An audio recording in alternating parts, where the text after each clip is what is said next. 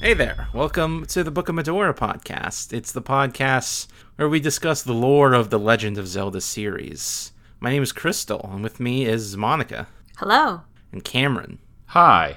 Today we are here to talk about the most important game in the Legend of Zelda series, The Legend of Zelda Skyward Sword. Yeah. S- Skyward Sword is a great game. Skyward Sword is one of the best games ever made. Uh, and we we have actually talked a lot about this game already because the lore of this game colors every other game in the series so much that you can't not talk about it. Yeah, for lore, I definitely agree. It is the most important game. They had to really try to make something more foundational to the setting than Ocarina of Time was, but they went for it and they did it. This game is also somewhat of a precursor to Breath of the Wild. Yeah, the more I'm replaying the game right now, and the more I dive into it, the more I go, oh, you know, this word here or this design feature here totally influenced Breath of the Wild. You just sort of wish that it played more like Breath of the Wild. Yes, I am hoping for the remake, Skyward Sword of the Wild. When you started your replay, you wanted to play through it on hero mode, but to start a hero mode playthrough, you have to beat the game on its normal mode and then overwrite your save. So before you got started at the start of the game, you actually fought the final boss. Yes, that was a little bit challenging. It was interesting watching you do it though, because you fought him as if you were playing Breath of the Wild.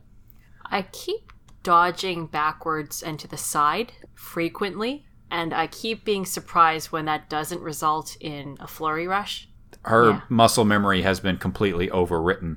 I would like there to be flurry rushes. Yeah, although this game is aesthetically and thematically uh, similar to Breath of the Wild, the gameplay is very different because Breath of the Wild is you know it's it's not a real Zelda game because it's a it's an open world and it's got shrines instead of dungeons. But this game is very dungeon heavy. It has what some might call the best dungeons in the series, and the combat is all based on the Wii Motion Plus controls. That was a really controversial decision. It's a decision that has resulted in ups and downs in terms of playing it. For I lots mean, of they people. couldn't. They couldn't not make one of these. Like No. it's, this is the this is the promise of the Wii delivered. five years later, but yeah, it absolutely like this was the Wii game that everyone wanted from the start. and it delivered on all fronts. Yeah, basically. I mean, not Yeah. per- not not perfectly, but yeah, Has that one to one sword movement. kinda. It's it's an evolution on Red Steel two and Wii Sports Resort. It's interesting because it has one-to-one sword movement for some things, but I think that a lot of the actual sword swings actually involved pre-baked animations. Oh, Oh yes, it definitely sort of guides it into eight directions. Yeah. Mm-hmm. And you can get a variance within that, but I don't know if that's due to the way that it's reading the particulars of your swing or if that's just a random two or three degree difference that can happen whenever you swipe from left to right or up to down or however you please. It's kind of like the Let's Place algorithm. Yeah, a little like the Let's Place algorithm. and this game is number three, Five. five. Okay. As of this recording, this is, to our knowledge, the fifth greatest game of all time. Directly above Majora's Mask and directly below Tetris for the Game Boy. I think it's a good placement. It's a pretty auspicious uh, place to be. I'd say up until Breath of the Wild, this was my favorite Zelda. Oh. Yeah, It's Really? basically tailor made for Monica. it's like they read all of the letters that I wrote in. E- Every time she wrote in to uh, review for Club Nintendo, Oh yeah, all of the surveys that I took very carefully explaining that I wanted these things. yes, certain things. I think this is a top five Zelda. I wouldn't call it the best. That's fair. Where are your top five? I don't have a top five. Monica, what's your top five? Breath of the Wild, Skyward Sword, Wind Waker and Majora's Mask Tide and Spirit Tracks. Spirit Tracks and Ocarina of Time are pretty close. For me, it has to be Majora's Mask, A Link to the Past, The Ocarina of Time, Skyward Sword, and Breath of the Wild. That's a pretty solid top five. I didn't know that you liked Link to the Past that much. It's a very good video game. It is a very fun video game. Is your enjoyment of Link to the Past one of the things that colors how much you enjoy uh, Link Between Worlds? Yeah, my enjoyment of Link to the Past does uh, affect my disappointments in A Link Between Worlds for its uh, somewhat rigid adherence to the formula. It's cowardice. It's cowardice, one might say. it's failure to meaningfully build upon the concepts of A Link to the Past rather than simply recreate them. Mm, mm. Well, regardless, we're all big fans of Skyward Sword. Yes. Shall we Well, dive I- in? Yeah, let's get into it. Like, Oh, should we dive in? Yeah. Because like Link does that because yeah. he like lives in the skydive, sky. Yeah. Yeah. Okay. Oh, good. I'm gl- I'm glad.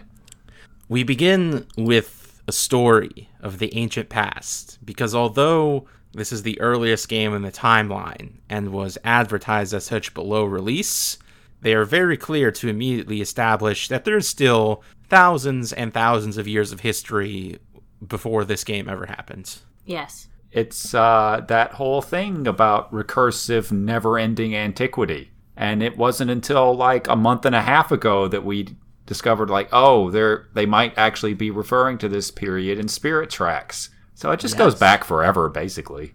Crystal, So lady, this do sto- the honors? The story is narrated by a robotic voice, who we will later discover is the spirit of the goddess sword, Fi, or some say Phi. Some, like me. or some say cosm. This is a tale you humans have passed down through uncounted generations. It tells of a war of unmatched scale and ferocity, the likes of which would never be seen again. One dark, fateful day, the earth cracked wide, and malevolent forces rushed forth from the fissure. They mounted a brutal assault upon the surface people, driving the land into deep despair. They burnt forest to, forest to ash, choked the land's sweet springs, and murdered without hesitation. They did all this in their lust to take the ultimate power protected by her grace, the goddess. The power she guarded was without equal.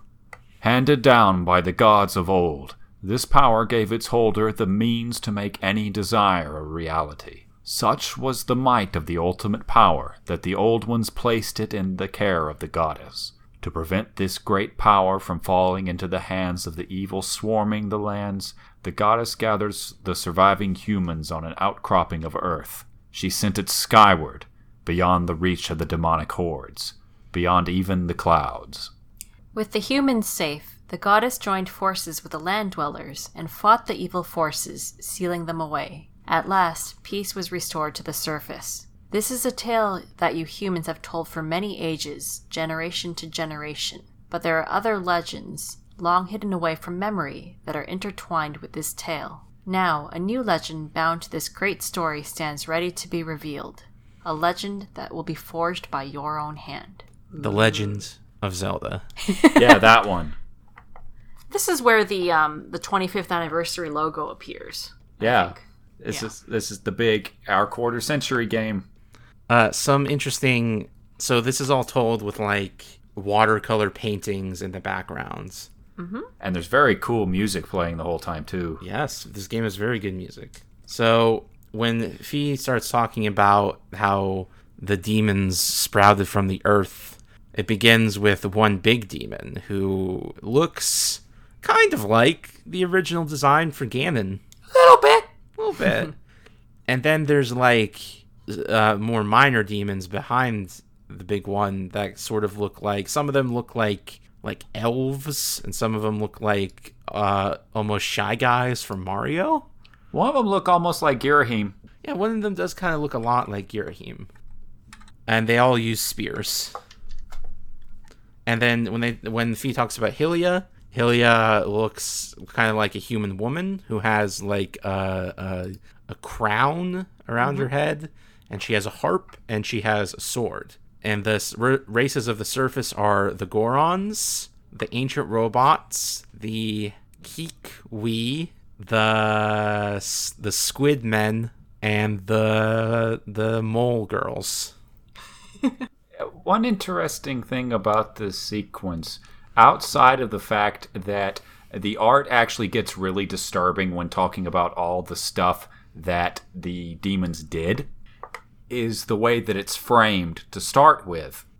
Phi tells you at the beginning that this is the story told by humans, not that it's the truth. Right. She comments later that oral storytelling is very unreliable, which actually we'd contest. But yeah, it's not it's that's not strictly speaking true, but she is telling us at the start that just because she's relaying this story to you doesn't mean that it's true as written. Or vocalized.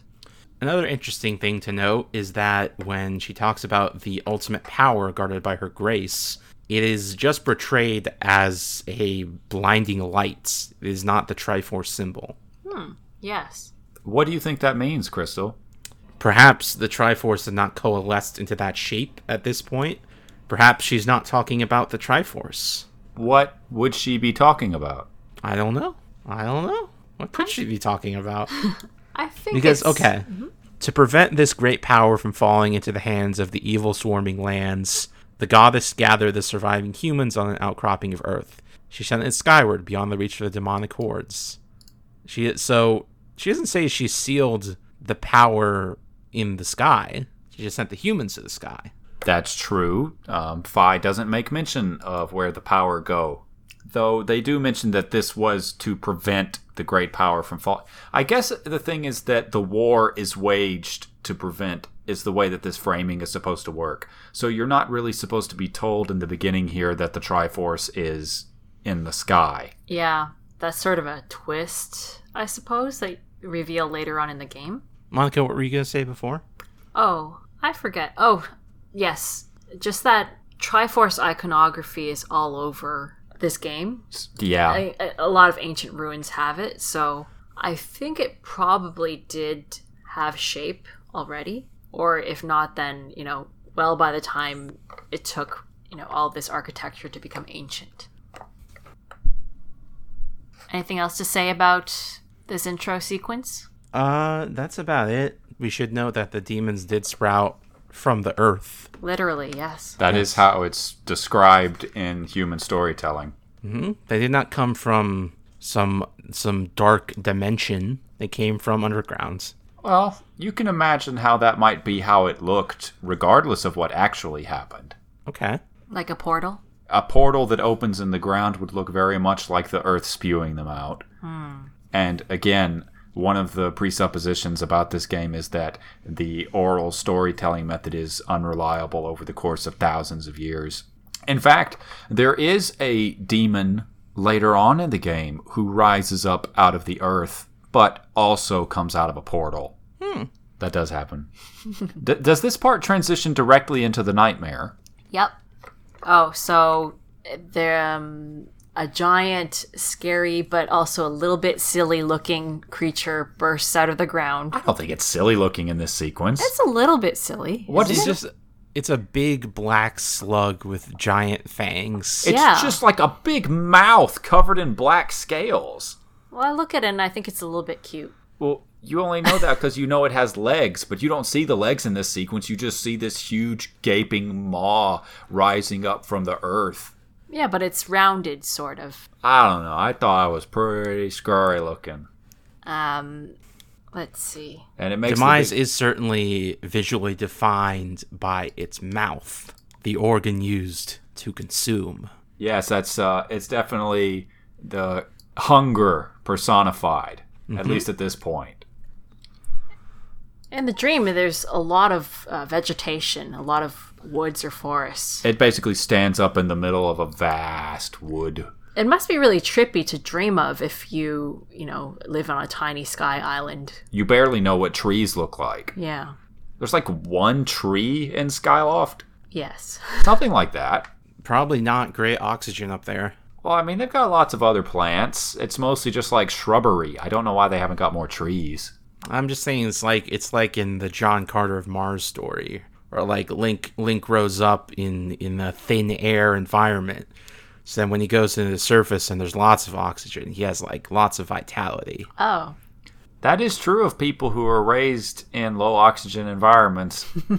you might think, oh, they would get sick feeling from the excess of oxygen, but no, it's at basically pure benefit. Yeah, you use the oxygen to carry the electrons to the so your ATP and give energy to your mitochondria. Whoa. Oh, science. You do get the sense that Skyloft is very cold and windy. Do you? Yeah, the clothes are mostly, you know, warmish and with like a wrap. And yeah.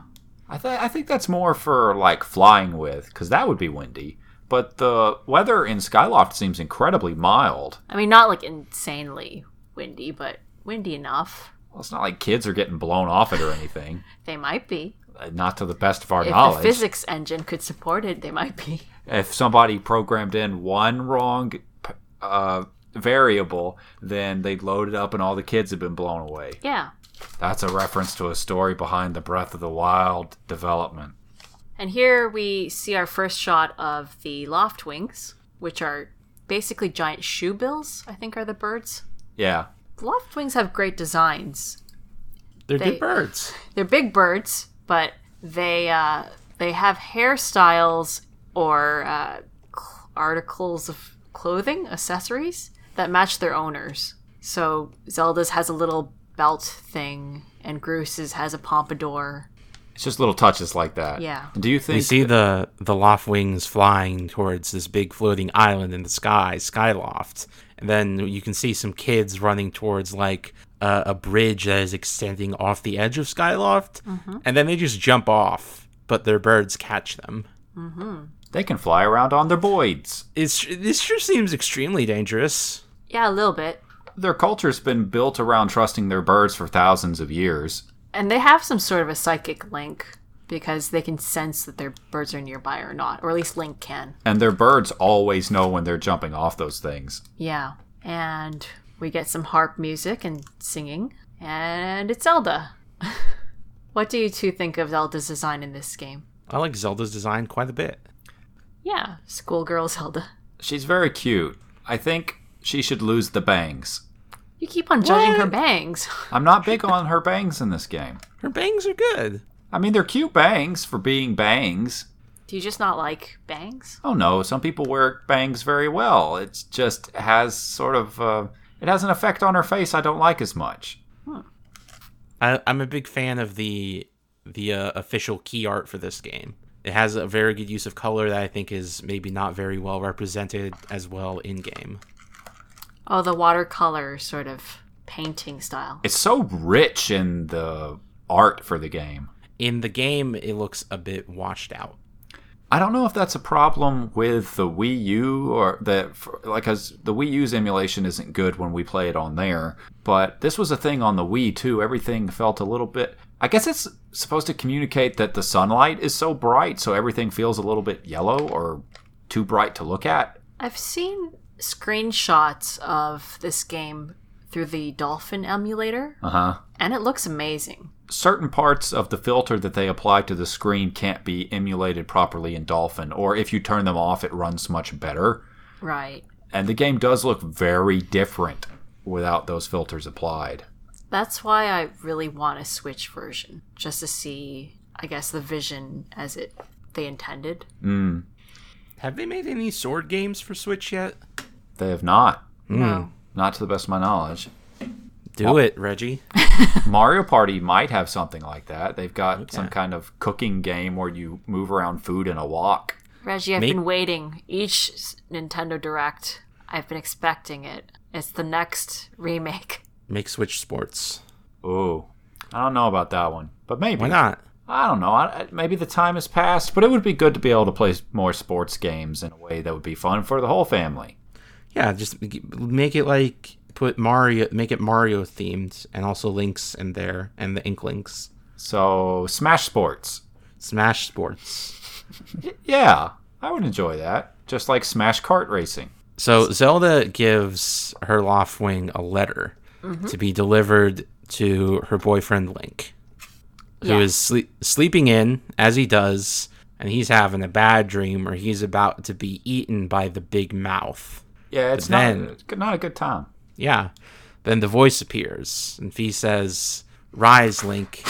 The time has come for you to awaken. It's like 1 p.m., and you are fated to have a hand in a great destiny, and it will soon find you. The time has come for you to awaken, Link. I really like the way that the light pink, which is not Phi's color, by the way, sort of illuminates both Link and the creature. Because the creature, when seen in the light, is suddenly much less menacing. And it's clear that in some ways it is less than what the light is until it screams at it and the light goes out. So, what do you think the light is? The goddess, Yeah, purple is her color. One of her pink. pinky purple. It was No, pink. Pinky purple. Monica and I have co- arguments about colors more than we have any other kind of argument. They get very heated. They're not good. They're indicative of structural problems in our relationship.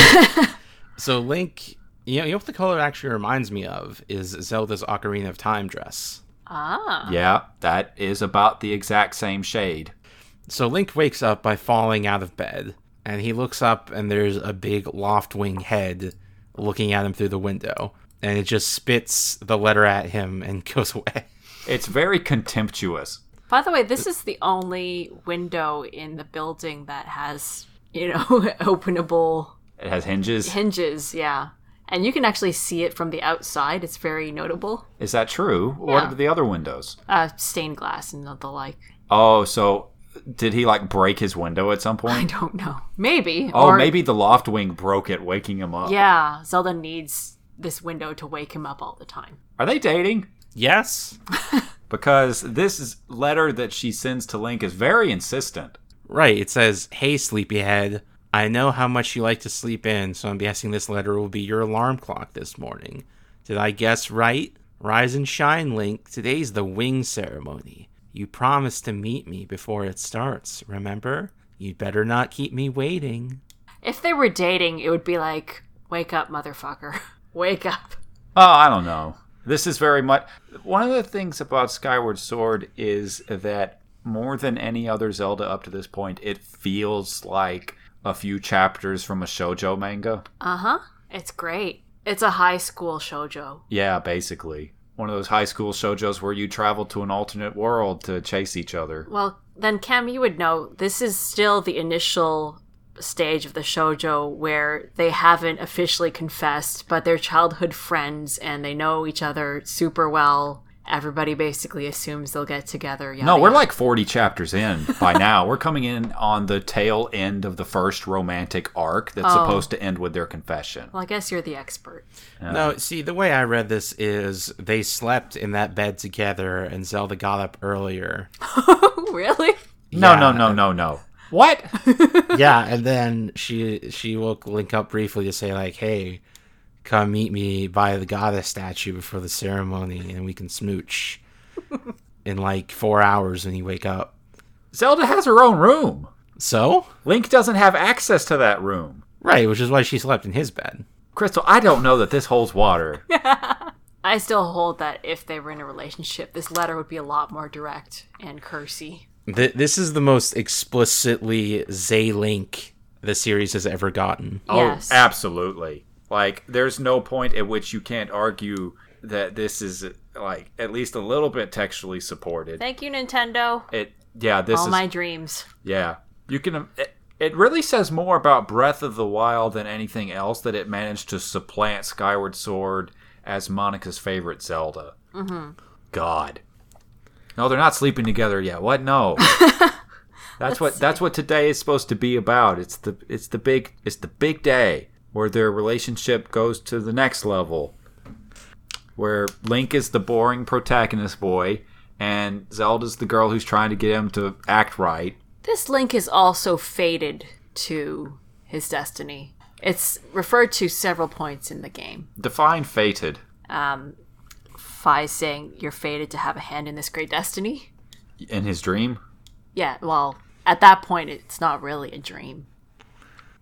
It's basically a dream, but I mean that doesn't take away from it. I don't mean to say in his dream uh, to I don't mean that in a way where it's like, oh, that doesn't count because it's in a dream. No, that isn't how dreams work. Dreams in this setting mean everything. Mm-hmm. But Crystal, what's what, what's your take on the line about Link being fated to partake in this great destiny? Oh, he's a special boy chosen by the goddess. I, I feel like there's n- not a ton of room to argue that. I don't know that I agree. Okay. Really? I think that one of the funny things about this game, and we'll get into it more later, but there's actually two people who are well described by all the qualities that Link displays over the course of the game, except for one Link and Groose.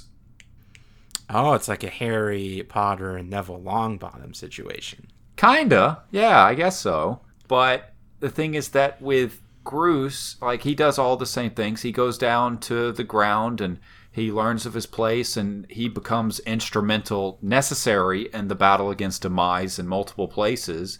And he's brave, and he is a servant of the goddess very directly. Apprentices himself to the handmaiden of the goddess. But the big difference is that Zelda loves Link. Yeah. Link wasn't born fated. He became fated when he was the person that Zelda loved, I don't know if I Chosen. would agree with that. chosen through the events of his life, not by something that was written out beforehand. But the think question we'll- of Hylia's perspective is very important to this, and I think we might get into it. We'll get into it later. Yeah. Well, it's chosen in the sense that one might choose uh, a rock with which to mold into a beautiful gem. Yes. That makes a certain amount of sense. So let's take a look around Link's room. Um, there are a bunch of wood carvings at various state of carvingness. Completion. Completion, thank you. And some tools, so we know that he whittles. uh huh. There's some uh, completed figurines of a parrot and some sort of a bird. Wait, these are all relatively small birds, but there aren't any small birds in Skyloft. Yeah, there's like a parrot and it doesn't really look like a loft wing. Maybe he's been dreaming. Ah. There is a very obvious diary looking on his desk, and I wish we could read it, but You cannot. you cannot. It would be cool if it was like a save point. There is a chair, and chairs are important in this game. Oh yeah. What do chairs do? Chairs refill your health. You sit down, and it slowly trickles in like you're in a sacred spring or whatever. And this is really important in hero mode where you can't find hearts. And Monica refuses to use potions, so she sits in chairs a lot. Uh huh. I think that this room is interesting because it's the first kind of low key indicator for how much personal expression you get for each character in their domicile. Yes. Especially in the Night Academy, which is basically a dormitory. Yeah, it's where Link lives. Uh, all of the students have very unique looking rooms. But even in, in Skyloft at large, each house and each like bed is really unique looking. They feel very lived in. Yep. Do we want to talk about the design of the Night Academy and all the students there, or how do you wanna Sure. take this? Sure. Okay. They're all bird people. They are. They're all are. named bird people, which is actually something Monica hadn't fully noticed until this playthrough. I mean, I know that Groose sounds close to goose, but I did not pick up that stritch. is- Colin, yeah, Stritch, ostrich. Owlin, Fledge, Pippet. Gaypora.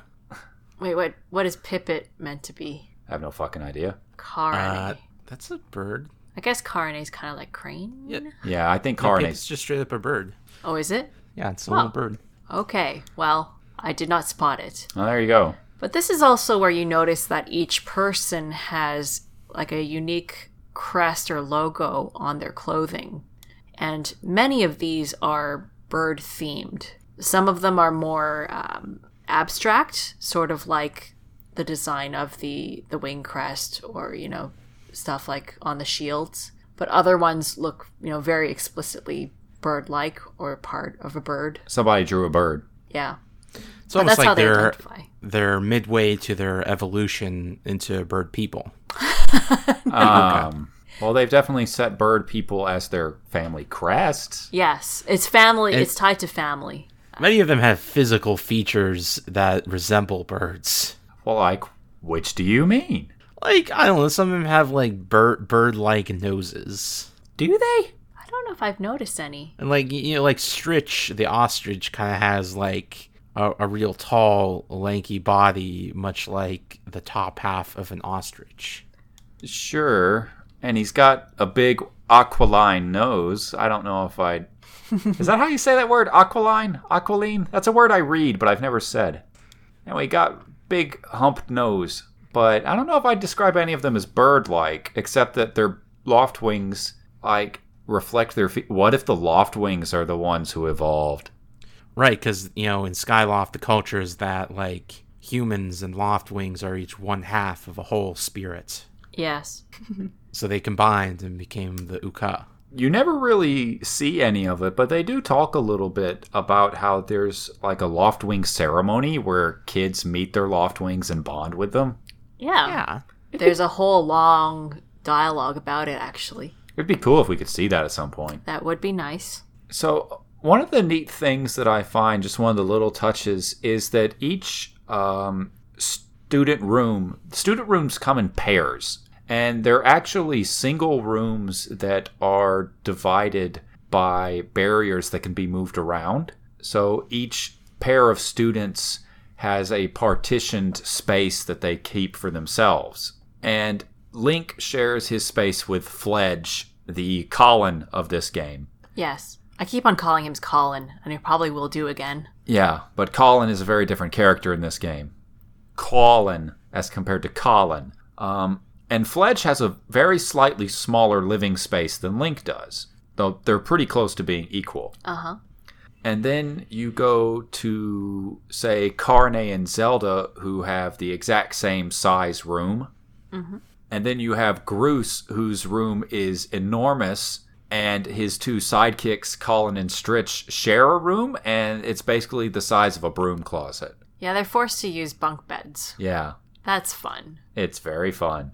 You can tell so much about the characters just by the layout. And the relationships that they have with each other. Yeah.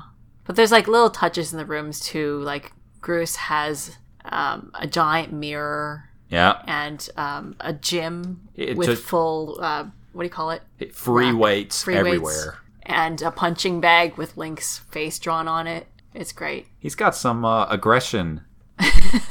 And Karne has a lot of knitting in her room. I love that. Yeah, it's just covered in knitting. And you said that the little birds that she made look like knitting rather than crochet. Uh huh. Why? oh, How It's a can you, knit stitch. oh how can you tell that just by looking? You can. Okay. And also, they're knitting needles. Oh, And Zelda has a little bit of knitting in her room too, which I always find, feel like she may have learned from Karne. I don't think there's any May to it. It's like she makes the cloth, and then Carne's room is full of knitting. Yeah. It's like, and they share a space, so it seems pretty clear to me that she went to Carne to learn how to make it, which is just one of those little tiny, tiny uh, environmental details that flesh out the relationships between the characters without devoting any dialogue to it. And I think Skyward Sword has more density of environmental storytelling, character related environmental storytelling, than any other Zelda game. The only student that doesn't have a room here is Pippet. hmm And we find out later he stays at home, probably because they're poor. How the fuck does the economy work in Skyloft? they have a large bazaar. No, that isn't what I mean. Like, who- who's deciding what things are worth? What is this shit? Uh, everybody's deciding. The mark, the How free can an- hand. in a community this size, where everyone relies on each other so explicitly, how can anyone be poor? Well, uh, at a guess, everybody you know contributes to the economy, and at a guess, nobody is particularly you know impoverished. But if you don't do a lot of tasks, like Pippet's mom, Oh, I see. His mother is the weak link. yes, we know there is a working economy though. Pippet takes on a night job. True. Okay. So, So- it's like f- from everyone according to their ability, and his mom isn't pulling her weight. Yep. Now the second half of that is supposed to be to each according to their need. Yes. Everybody seems still fairly okay. You Yeah, know, he's Pippet he's and- fed. they still have a, a nice house with under a layer of dust, nice, you know. Yeah, w- uh, how how meaningfully are they poor? Like, are are they gonna get evicted? No, I don't think so. I don't know Are if landlords? I don't think they have landlords. Okay, so they have food, they have a house. You know, it's maybe a little dirty, but like They have a lot of luxuries in the house. They have a lot of luxury. So by what metric are they poor? I think the whole thing, the only metric by which they're poor is that for whatever reason, Pippet feels that he can't afford to stay in the dorms of the academy. And they cannot buy potions, I suppose. or I mean, you can't afford to arrows? stay. Do You they know, this is, charge? this is one of the things. I didn't think that the Knight Academy actually had, like, a charge applied to it because Link clearly doesn't have a job and he's some sort of orphan. right. They they wouldn't charge tuition. No, I've got to think It's not. like the- yeah. so much of how Skyloft works is dependent on the Knights. so is Pippet just staying at home to take care of his mom? Maybe. there's a lot going on between Pippin and his mother, and I think that the way they talk about money is just a way to obfuscate that. We'll get to that later. What do you two What- think of the instructors? Why do they even have money? Why aren't they like Lucas and be like, what the fuck is money? Yeah, There's that, got to be rupees, and you have to buy your items slowly and get ripped off by Beetle. now I'm just thinking about Tasmilly. God damn it, Who? What? Lucas from Mother Three. Oh, yeah. um, did you think George Lucas? Yes. George, George Lucas? Man. Lucas would also go, What is this money? No, he What's wouldn't. what's money? huh? I guess I'll give this to you give it to schools or something, I think. Yeah, yeah. yeah. George Lucas Thanks, did do George. that with billions. That's fine. Um, what about the instructors? Why are They you always asking- struck me as looking very elvish, like Lord of the Rings elvish. Yeah, they look I kept s- expecting Owlin to be like a traitor or something cuz he looks like one. He's got that very severe face. Yeah. But it's not like Yeah. in a Western story he probably would be a traitor with that face. But this is a shojo, so that just means that he's the stricter teacher. Yeah. Right. There's a there's a good te- a nice teacher and a mean teacher. I Yeah. didn't even pick up on that. Like, But the but the strict teacher still has a heart of gold and will support their students when the bra- when it's down to brass tacks. Now, Owlin's features of uh, dark skin and white hair and yellow eyes are reminiscent of the Sheikah. little She bit. can have red eyes, don't they? Yes, they do. Yes. But the darker skin and white hair is definitely a thing. Um, there's Alan. What was the name of the other one? Horwell. Uh-huh. Horwell. And he has lighter skin and brown hair, and he has his eyes closed like Brock. I dig their scarves. They they have very Tangent. They have very good uh, character designs. I just thought that Owlin was older than Horwell. I just thought they could have reduced the, ins- the instructors from two to one. Really? yes. You thought that like one of them is clear? Isn't Owlin the one who's clearly teaching like practical applications, and Horwell's the one who's teaching like botany and stuff? Yeah, one is obsessed with plants, and one really likes Mia, the little The kitty. kitty thing. But I mean, like they're they're teaching different things and I guess. different people. They just look sort of similar. That they don't have too many things to do. That's true. I guess they could have cut that down, but why are we look, talking about taking the knife to the setting of Skyward Sword? I'm sorry. So Link gets up Yes. Oh, do we want to talk about the lunch lady? The lunch lady? Yeah. There's a lunch lady. Oh, What was her name? Hen- It sounds like Hen. Henya. Henya. Oh yeah, she she looks extremely like a chicken. She does look like a little tiny chicken grandma, and she feeds everybody. And the first time you see Fledge, he's trying to carry goods into the kitchen, and you can carry it in for him instead. And if you do, uh, sh- you'll get some money out of it because Fledge is a weakling, and as we later learn, a coward. A little bit. But the neat thing about Hinya is, um, unlike most other NPCs in Zelda, she joins the very rare ranking of people who get upset if you start breaking their shit. Without finding you rupees.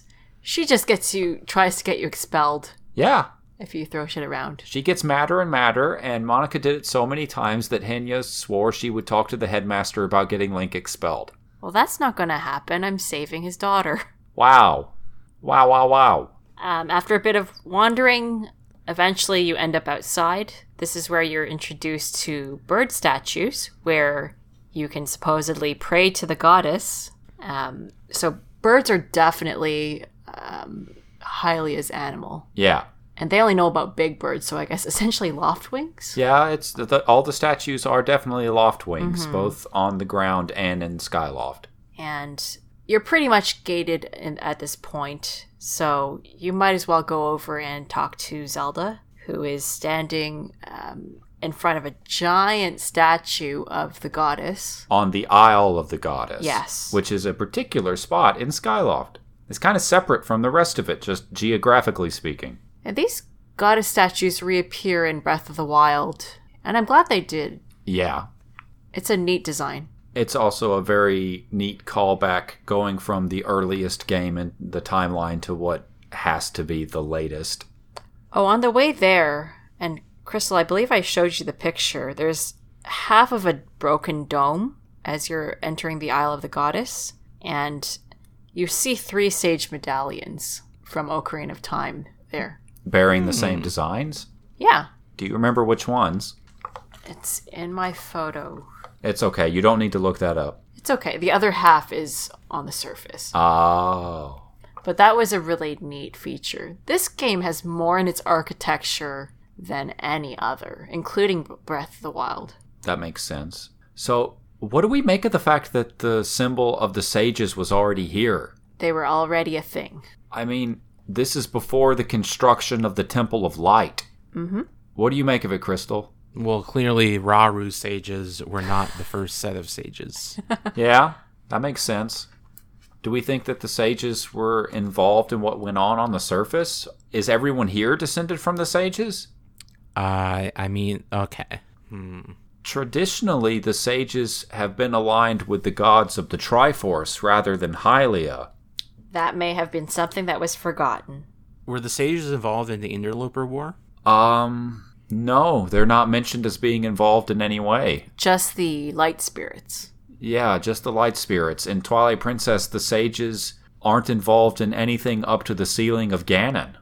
Hmm. Hmm. That's a good point, Crystal. Because although the recent Zelda Encyclopedia does place the Interloper War after the events of Skyward, Skyward Sword, we have uh, concluded that in, in fact took place before the War with Demise. Yes, pretty definitively, because. or concurrent with. Or concurrent? Yes. Either way, by the time the timeline splits for the first time here. Oh, no, the, the war with Demise, not the events of Skyward Sword. Oh, I see. It either had to be before or concurrent with, because they appear in every timeline. Yes. So you run up to Zelda. She has a harp. It is Sheik's harp from Ocarina of Time. Same design. She's singing in nonsense. It's a lovely melody. Yeah, it's really good. The Ballad of the Goddess is one of the best single main game themes in the entire series. It was in one of the first trailers for the game, right? I think it was actually in the first really underwhelming trailer that Skyward Sword had. It was a great song, though. Oh, yeah. You e, either of you want to sing it? No? Why would we do that? Okay. Do you want to won't sing then. it? I mean, not by myself. Somebody pr- uh, transcribed the lyrics, Did they? like phonetically, on the Wikia. Oh, really? Oh, let me bring that up. If we pull it up, then I'll sing. Okay. Got a song of Zelda. You need to search for it. Is this just in Japanese? No, it's nonsense. It's a Oh. ja- it's a nonsense born of Japanese phonetics. Okay. Oh boy, uh this is written like in phonetic the phonetic script. Yes. That does I can't happen. really read. I, I didn't try to I didn't read out the English lyrics. Sure. Oh, I can I can hear her singing it when I read this. O youth, guided by the servant of the goddess, unite earth and sky and bring light to the land. It's a lot shorter in English. Yeah. Mm-hmm. It makes me wonder if maybe uh, this actually was like transliterated in some way, like using a what's the word? Uh, like when you transpose letters a certain Like a scrambler thing. I Mm. not a don't know. scrambler thing. There's a word for this. It's like I a- was about to sing. okay, by all No, means, it's go- okay. I, I can just play the actual thing here. No, I it's do have the power of editing. Yeah, sure. Okay.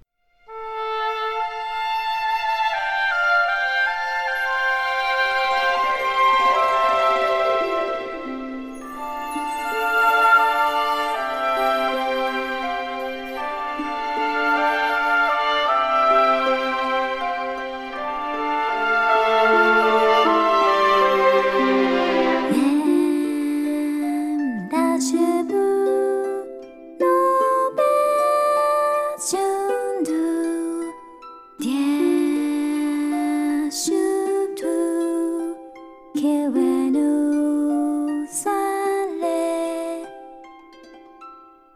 This was a start of Koji Kondo playing um, or composing pieces that are backwards Yeah, yeah, of yeah. other pieces. He's a genius, but also a little bit crazy. because the Ballad of the Goddess has certain parts of its melody that is Zelda's lullaby played backwards. Magical. It's very good. But Zelda's like, hey, I have this harp. You know, they have stories about what a harp is, but I'm not really familiar with the instrument. The she mentions that the the outfit is unique for this ceremony that they're going to be doing. Yep.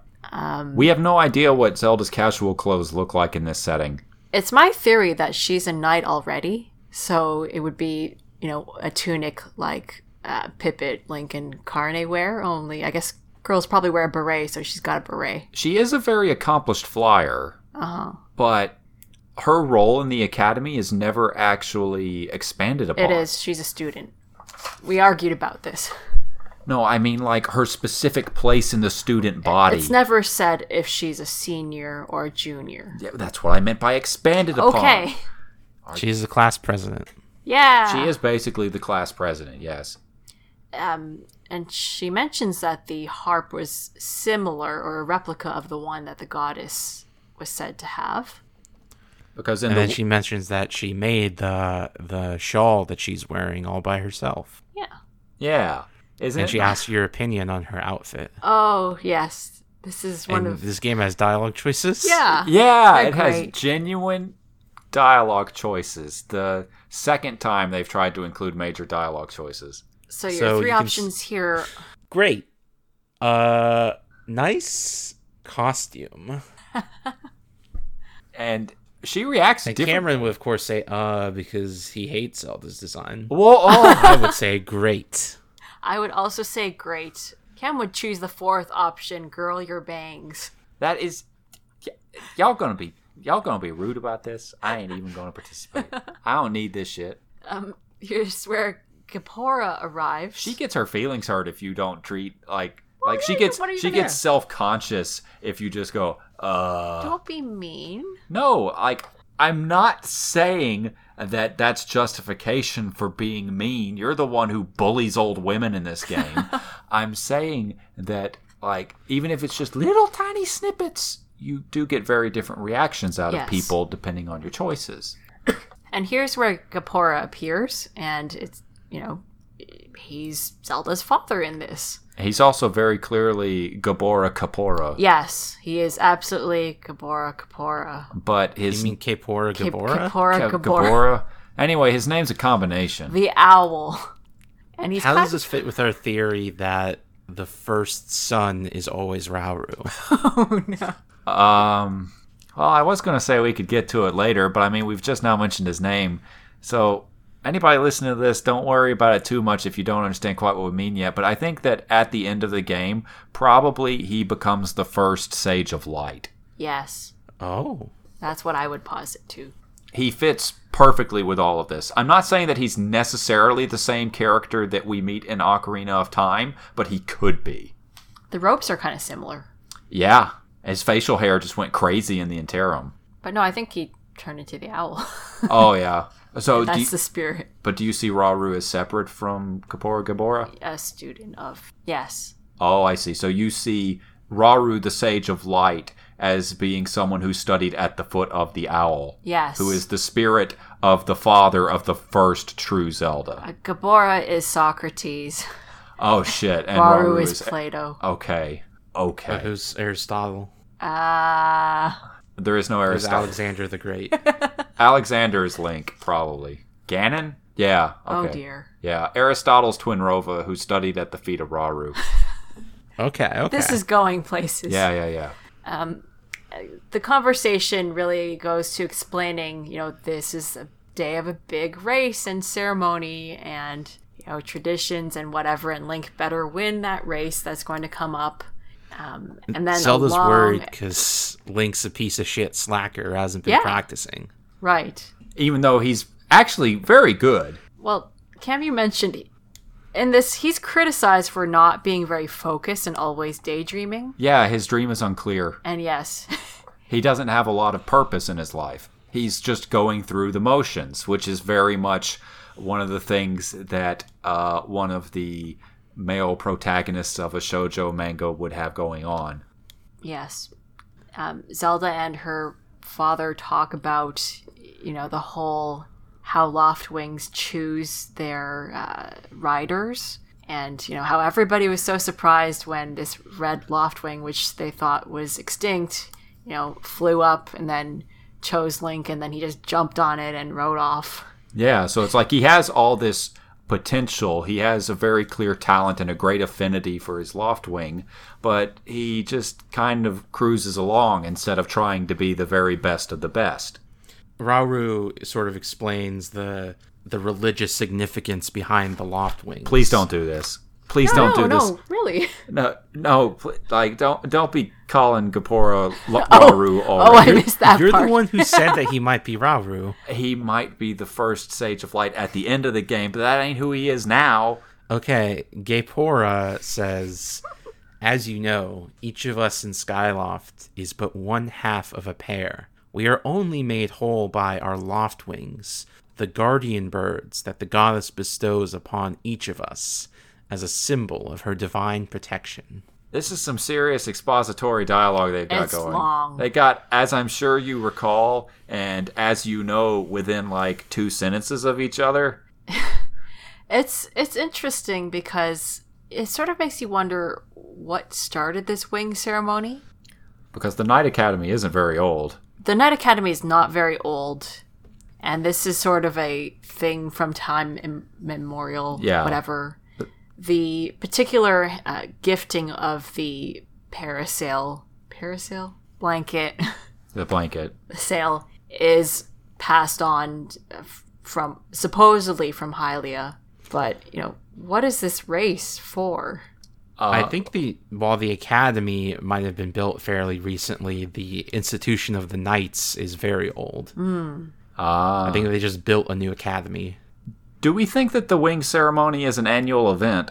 Yes, it is definitely, well, I don't know annual, but the only way to uh, graduate into the upper class, the senior class, is to win the wing ceremony. It seems like they would be severely limiting the number of knights who can feasibly graduate Yes. and become knights. Like, knights are important, it's one of the most productive jobs you can have, and you're seriously limiting your numbers by making it so that only one person can progress per year. This also makes it clear that since Pippet won the last one, Carne is his senior. Yes.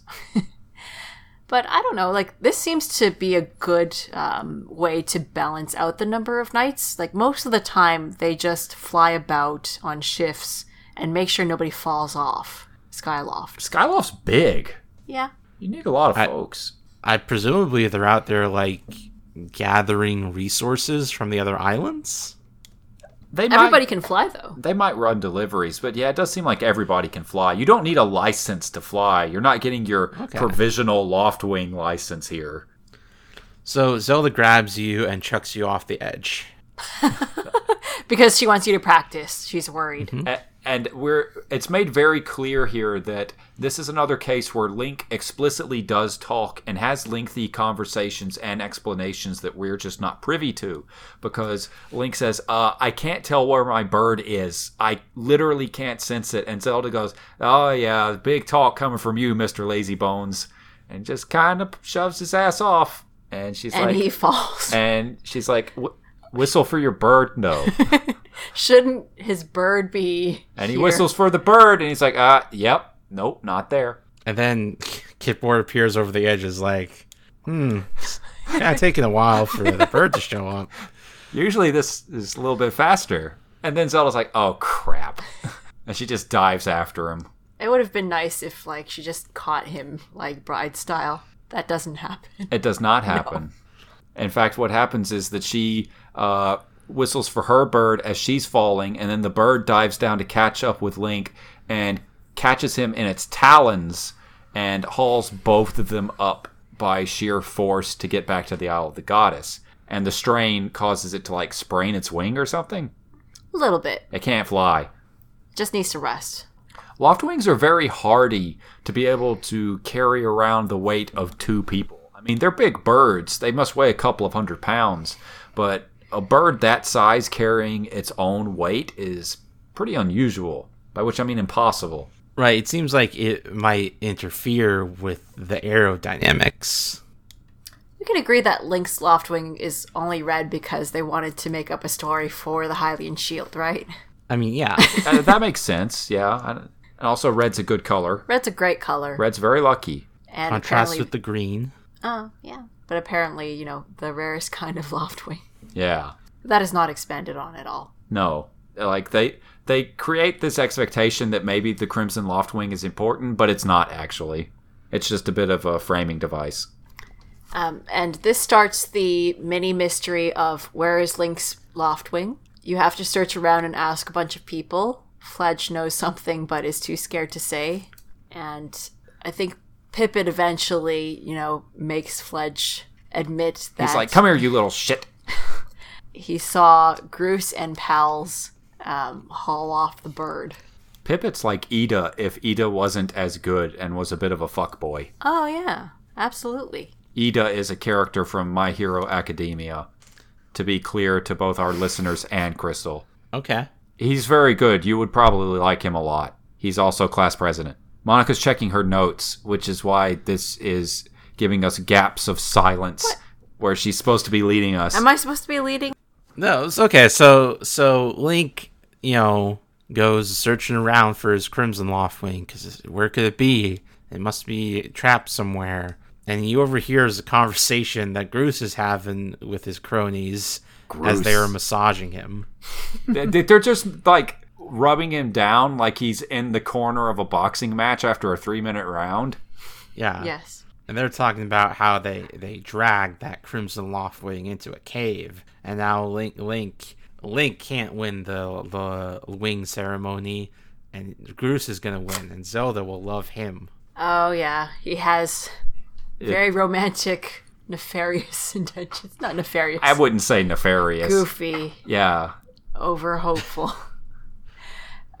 Bruce isn't very good at uh, figuring out how to start a relationship. He sees the main barrier between him trying to have a relationship with Zelda as being Link rather than the fact of who he is. you know, an interesting detail here is he he sees this whole like being alone thing as being romantic part of the ceremony, Yeah, he does. and other people do too. Zelda absolutely does. Yes, and there's this other. I think it's the sister flyer girl also comments on how you know it's very romantic.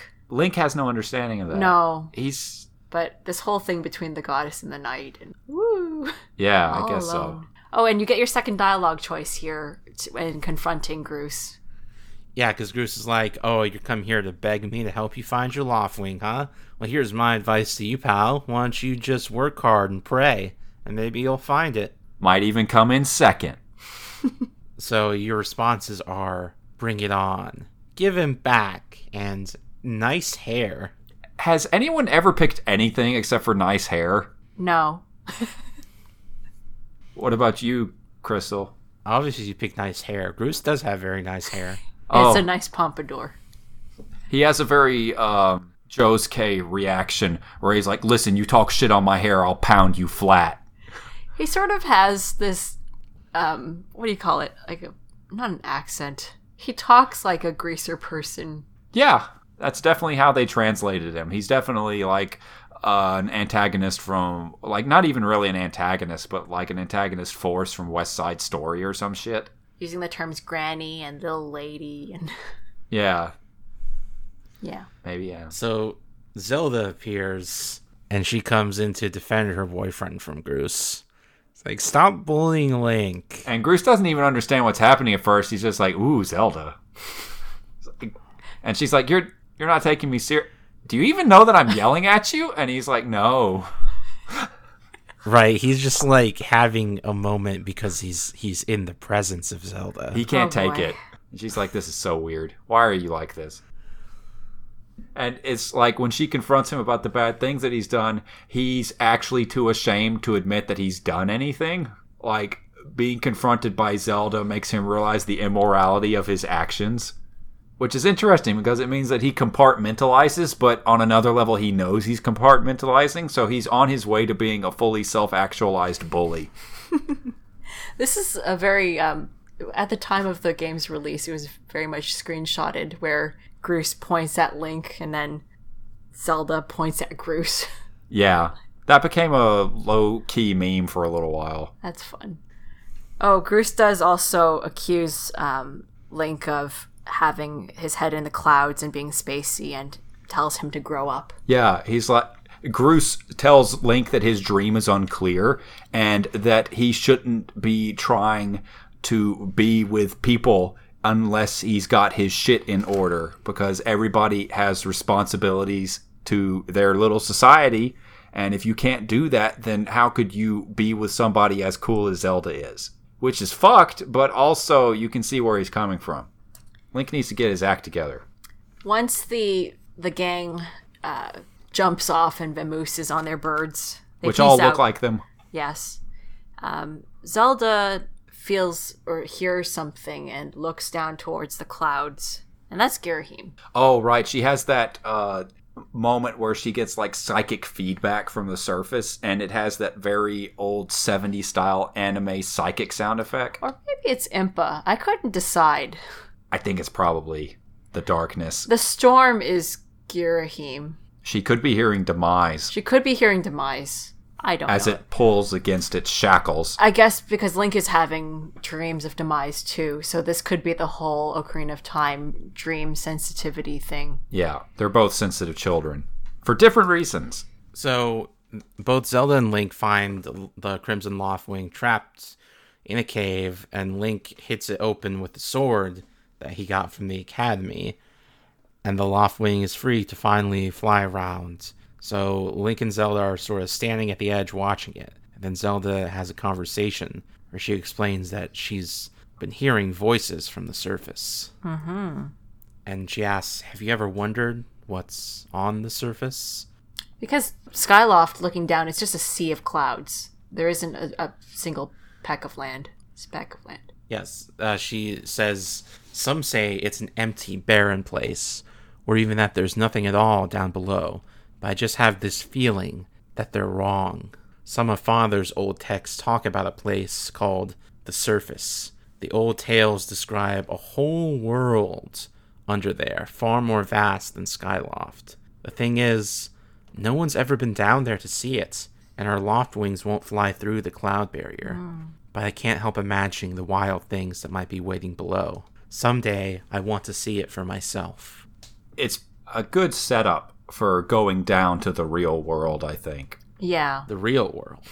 it's basically what it is. And I think that it's also lent a certain amount of sinisterness by the way that Zelda talks about the voice that she's hearing. It's be- she says, "It's been happening a lot lately. It's the strangest feeling, almost like someone is calling out to me," which is lent a certain amount of menace by the dreams that Link has been having, Yeah. Demise wants to eat her. I guess, basically.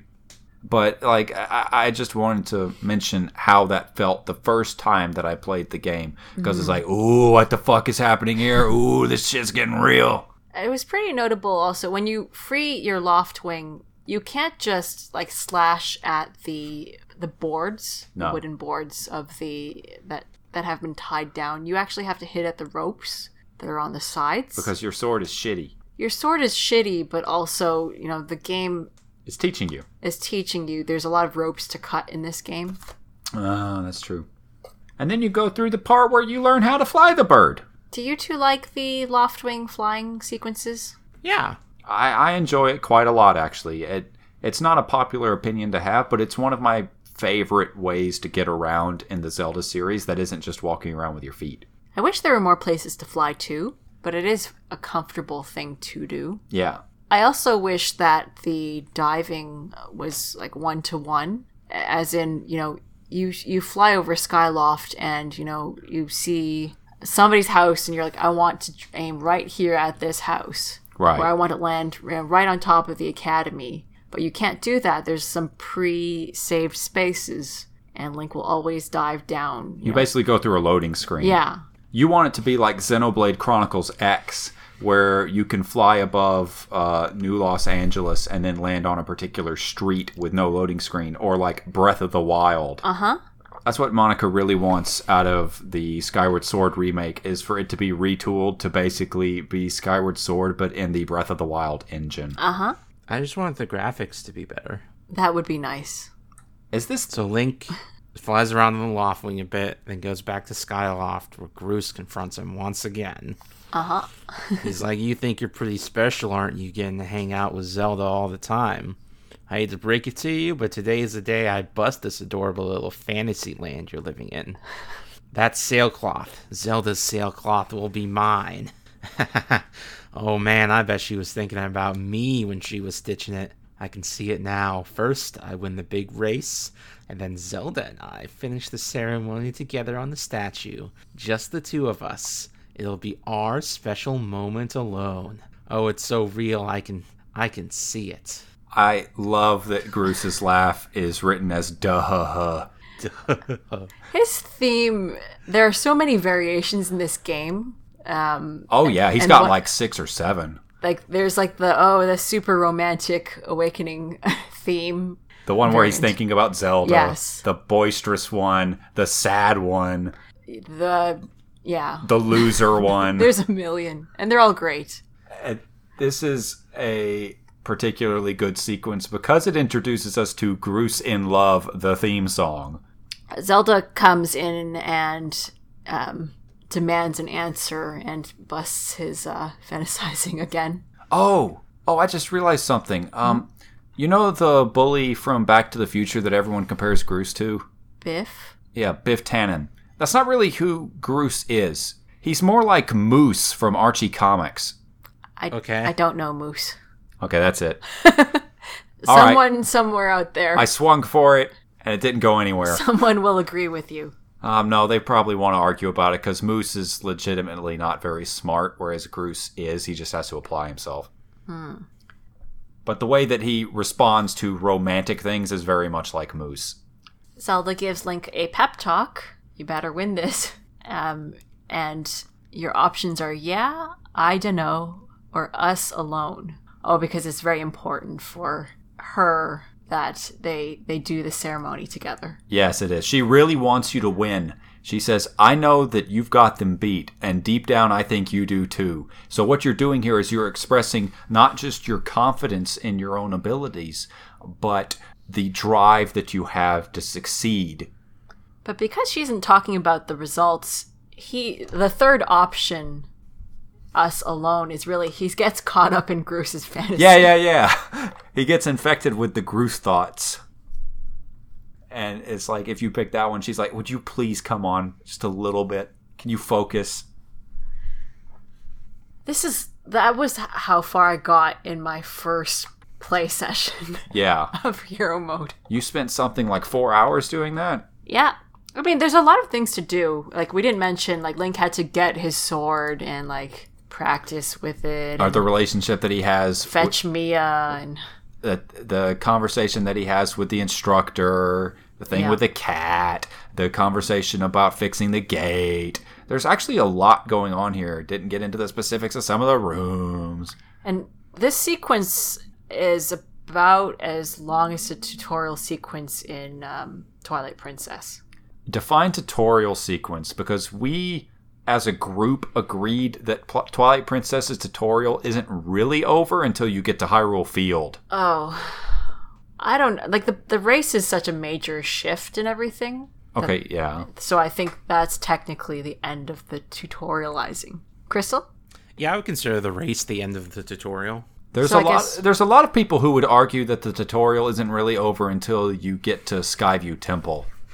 no, no, you have to do a lot of fighting before you get there. So like the initial, you know, this is how you fight a monster and swing your sword and so on. Is this first first portion? I think that a lot of people don't like the fact or don't acknowledge the fact that Skyward Sword isn't made up of like 8 dungeons. It's 3 super dungeons. and then where the Triforce is. Yes. So the the wing ceremony starts, and there are three clearly like airplane analogies with the the colored jet streams. Oh yeah, it's like that uh, thing where you go by and you blow the colored smoke. The air show. You drop the chemtrails on people. if any of our listeners subscribe to chemtrail um, conspiracy theories, I apologize sincerely for making fun of you. I don't. Uh, But I'm not going to stop. I can't. This is where it's clear that uh, the, the only the champion of the ceremony will graduate to the next class and uh, make them one step closer to knighthood. This is basically transitioning from middle school to high school. And it is also the 25th anniversary of the ac- academy. It's made clear here. Yep. Wink, wink, people. Which introduces some interesting questions about the timeline of events here and how long the Knights have been around. Because, like Crystal says, Knights are important enough that they've probably been around forever, but. I guess this is a formalized process that only started 25 years ago. Uh, and the celebration uh, between the winner and the chosen girl this year, who is Zelda, uh, will take place atop the statue of the goddess. And Zelda, it's clear, crafted this the gift herself. Maybe by knitting, but it does kind of look sewn. I can't decide.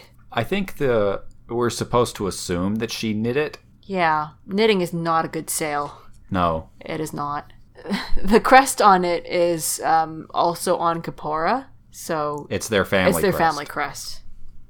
So the the mini game here, which you don't get to play again later, uh, involves uh, you flying on your loft wing and you know chasing after a tiny, uh, sorry, loft wing. Or is it Yeah, it's a giant- tiny loft wing. It's a tiny loft wing. What's up with this tiny loft holding wing? a statue? I guess there's What do you Gwen. mean? What's up with it? Why is it a tiny loft wing? Who's it paired with? No, it's it's a statue. No, like a no, wood- the, the the bird carrying the statue. Is it a Oh. bird or is it a gwen? Hold on. Can you search for that? Yeah. It just occurred to me that although there are supposedly no tiny birds uh, on Skyloft, there are definitely gways in the sky. Yeah, it's it's a golden uh, loft wing that comes up to about Owlin's shoulder. Yeah. And it's got a bird statuette. The stat- statuette's tied to its leg or something. I can't remember where it was tied. It's like a baby loft wing. Yeah, now that you show, it's really strange looking. It's, ju- it's like, what is it doing here? What's its purpose? To fly. Yeah. Well, is it the only golden loft wing?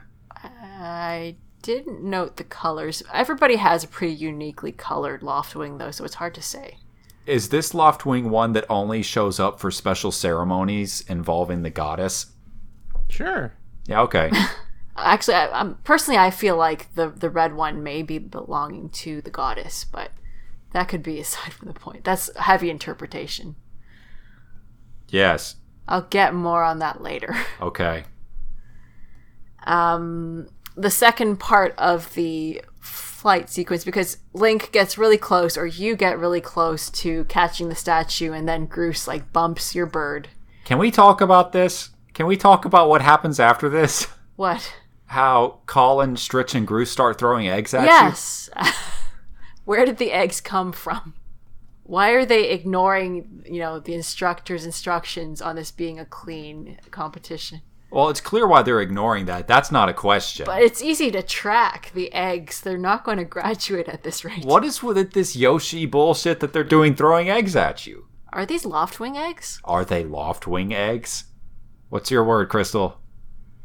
I think they are indeed loft wing eggs. Oh no. Oh no. What do you mean? Baby loft. No, they're, they're not like fertilized Oh, unfertilized loftwing eggs. Where'd Okay. they get the no. where'd they get the eggs? from their birds. Are the birds laying them as they fly? No, they they they got them. They stored them in their p- in their bag. They're just carrying around baskets of loft wing eggs on the off chance that Link starts to win. Right. They've been they've been planning this for months. Oh boy. Oh, they must have, because I wonder how often loft wings lay eggs. Both um Link's loftwing and Zelda's are male. Really? They were both referred as he. Interesting. So maybe Crawlin, Scritch, and Groose have girls. Maybe. Anyway, it's all very silly, and they're You throwing get eggs at- hurled at you. It doesn't really matter. It's not too hard. There's no way to lose You this grab this. sequence. No, is there's there? no way to lose this sequence. That would be a little funny. The only thing they can do is delay it. Um, yeah. And immediately uh, when Link grabs the statue, Zelda is so happy she just jumps off Skyloft and Link catches her. Uh, He's like, "Oh Christ!" and he has to dive like super hard. And there's this moment where you catch her where it looks like she might be hurt, and she's like, "I'm fine." She really leans in. She's a fucking troublemaker. The romance theme plays. Sure does. It's a good song. They fly on over to the giant goddess statue, and there's like a little part that juts off or juts out um, just about at her chest level where they stand. It's clear from close up. Hmm? Is, Is it her hands? It may be her hands. I would think so. I'm going off of memory. Um, it's clear up close that the goddess is wearing some sort of a, a headdress or veil that's like comprised of feathers. But she's wearing it over what is assumedly her hair. Yes, you can also see her hair underneath. Oh, that's an interesting bit of detail that is not included in later depictions of Hylia. Well, the the statues in Breath of the Wild are so worn down, you just really can't tell. Uh, They may have forgotten the bird connection by then. That's Maybe. interesting. she's still got wings. Oh yeah. Oh, she has wings on this too. She is winged. You know, a lot of fan art of Hylia doesn't have her with wings. She needs wings. A lot of fan art of Hylia involves her like smooching on the supposed knight that existed in the long ago. There is such Crystal. Have you browsed for um, Hylia and Link Hylink fan art? I've not seen High Link fan art. There is a lot out there. it's v- after the manga came out or like they included that introductory chapter at the back of the Hyrule Historia, I think it was. Uh, people really took to those designs Yeah. because that was the first like scarf link or link with cape, Yes. and people just really loved the knight with the goddess as a thing. But the interesting thing here is that we're not actually sure if that's supported by the text. That is very true. So what what, what is the ceremony like? Let's see. Let's pull up the. So she she plays the theme of the goddess and she calls upon the blessings of the goddess. Great goddess, guiding light and protector of our people, grant us your blessing and mercy as I act in your stead during this ceremony. Valiant youth who grasped victory at the celebration of the bird folk in accordance with the old ways, I now bestow the blessings of the goddess upon you. The blessings of the goddess drift down from the heavens aloft a sail, which I now pass on to you. And then Link takes the sail and does his little da na na na. Yes. and Zelda says, Link, quit goofing off. It's supposed to be a sacred ritual, remember? Well, Uh, you remember the specific part of why she tells him to quit goofing off Oh, why is that? because he takes a moment to say, like Zelda made this by hand, and then there's a little extra tiny bit where he goes, "It smells kind of nice." It smells nice. Yes. um, this Very part, shojo. very shojo. This part, uh, starting from the valiant youth part, is in gold text, so The words of the goddess, it is the literal words of the goddess as written. as written. But all of this seems very authentic. So s- You know, they say that the goddess gave the sailcloth to her chosen hero long ago. Of course, the one you're holding isn't the same one. I've been working hard to finish making this sailcloth in time to give it to today's champion. I'm really glad I got to give it to you, Link. Make sure you take good care of it, okay? And then she starts getting into Link's personal space. Yeah, she's really intense. She says, uh, Thanks for making it up here to do this with me today, like you promised, Link. Now, we should really finish up this ritual. You do know what happens at the end, right?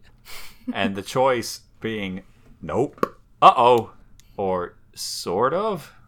I think he doesn't really have a clue in any of these. No, he he has about as much knowledge as the player does. Thinking about smooching. Completely unknowing. Oh, this is actually the only mention of an ancient hero, Yep. by the way, in the, the Yeah. uh, entire game. Re- in the entire game, really. Yes. This is where all of that came from. This one line. Huh. and it's interesting. What's your reading of this line, Crystal? I am not sure what to make of that then. Are you sure if he doesn't mention it also? Yes. Or at least up to Huh. the point where I'm at, which is um, getting the Song of the Hero together. when you first meet her, she does actually have something to say with regards to the words that are written down in the voice of Hylia. And we can either talk about that now or when we actually get to that scene. That's We'll that's get to way it. later. It- Yeah. No, it's not. It's when you get the goddess sword. That's not so much. That's pretty later. It'll be the next episode. Jesus. Jesus. But uh, listeners should take note that this is the one instance. This is the only instance. And at Yeah. this point, it's hard to draw any conclusions about it. Right. We have a vague notion that this is a ceremony passed down from time immemorial. It feels like maybe a hero helped Hylia fight demise. contrary to the narrative introduction. But that's no. So after Link admits he doesn't really know what happens at the end, Zelda gets really into his personal space. Like she's about to make out with him. then she turns him around and says, You gotta jump off as as is the way of the Assassin's Creed. Yeah. yes. And it's cooler if you, you know, pull out the sail at the last moment. So try to do it that way cuz that's cool. This doesn't work out practically in physics at all. No. No, god. There's nothing about anything with regards to how Link falls down in a way that makes any sense because i- his his p- his sail works like a parachute in that it almost completely breaks his fall. Like he stops almost totally the second that he pulls it out, no matter how close he is to the ground, which means that instead of spreading out that force across his entire body, he's putting it into just his arms. His arms must be crazy. I, I mean, like if he's the strong, sailcloth is it's blessed by the goddess. It's not just a regular cloth. Fair. so you're saying that it's magic. Right. Zelda unknowingly knitted some magic in there. Ah, awesome. you know what? I'll accept that. That makes enough sense for me Yep. because otherwise this is nonsense. So Link lands into a bay of hail to intimidate the Templars and prove that his clan does not fear death. Yes. That hmm, is that what Altair did? Right, it's like when the Templars are like all gathered up ready to attack the big castle in Masyaf, and Al Mualim is like, "Whatever, man, we do not fear death; we embrace it." So th- I'm going to order my men to jump off the big castle into some uh, hay bales. Why is there a story explanation for that? You know, They only did it the one time, right? the story explanation. right? They they only did it the one time in that story. So, Crystal, if you had to make a Book of Medora spin-off based on Elder Scrolls, Assassin's Creed, or Kingdom Hearts, which would you do? Assassin's Creed. Why is that? Also, that was really fast. It would be the easiest to do. Oh, okay. That makes sense. So Zelda, um, Link Flies does down. it super good. Yeah, Link does it super good, and Zelda uses her loft wing to fly on down because she doesn't have a sailcloth. She gave you hers. Uh huh. And she says, You know, Link, seeing as how you want today, and with the weather being so nice, and she wants to fly around with you. She's got that real shy, Yeah. like barely able to make eye contact, kind of scuffing her feet thing. You think maybe you'd like to, you know, go fly around the clouds together? Yeah, yeah, yeah. And the full romance theme plays. Yeah, it's good too. and this is a confession scene. It's just a confession scene where they're flying around on the clouds together, out away from people. all alone where no one else can see them. Privacy is really easy to get in Skyloft. You just have to jump on your magic bird and fly away. And this was a magical day, and Zelda will always remember this. It was wonderful, and there's been something that she's been meaning to talk to Link about. And it's oh no. Oh no! Well, that seems like a, a great place to end the episode. yes. okay. Right as Zelda and Link are about to get married. This the You confession mean before scene. the, the cataclysm? Yeah. Oh, okay. Yeah, this is just before the big confession where Zelda says, "Link, I like you." Yes, and it cuts to like a No, no, to no. be Like uh, I- continued that's where. Yeah, to be continued. Yeah, or commercial break. yeah, yeah, yeah. Next time. Next time on Skyward Sword, we're going to try to get uh, our actual weapon. Uh, you know, we're about a fifth of the way through this video. Yeah, because so much of Skyward Sword's story takes place in cutscenes. Yeah. Uh, yeah, Zelda really needs to confess to Link that she likes him because how could he possibly know through her He actions? clearly doesn't, is the fucked up thing about it. And like when Is you, Link the shoujo? when you look at it, he's very much also a shojo protagonist. He's a male protagonist, but he's a very shojo protagonist. But like when you look at it like that, I also get Groose's frustration with him yeah, totally. because Yeah. Groose understands that Zelda likes Link, and it drives him crazy that Link doesn't seem to fucking get it. I like that Zelda, up until this point, has just been relentlessly teasing Link, but now that she has to actually say, it, she's like, "Oh, oh, jeez, oh no." But I really like the thought that Link is the shoujo protagonist girl who wakes up late and has to run to school with toast in her mouth. That's exactly what's going on. Yeah. Like that's just that's just him. Yeah, and Zelda saves him from bullies and Yeah. oh, what? you're not wrong. Ah, it's great.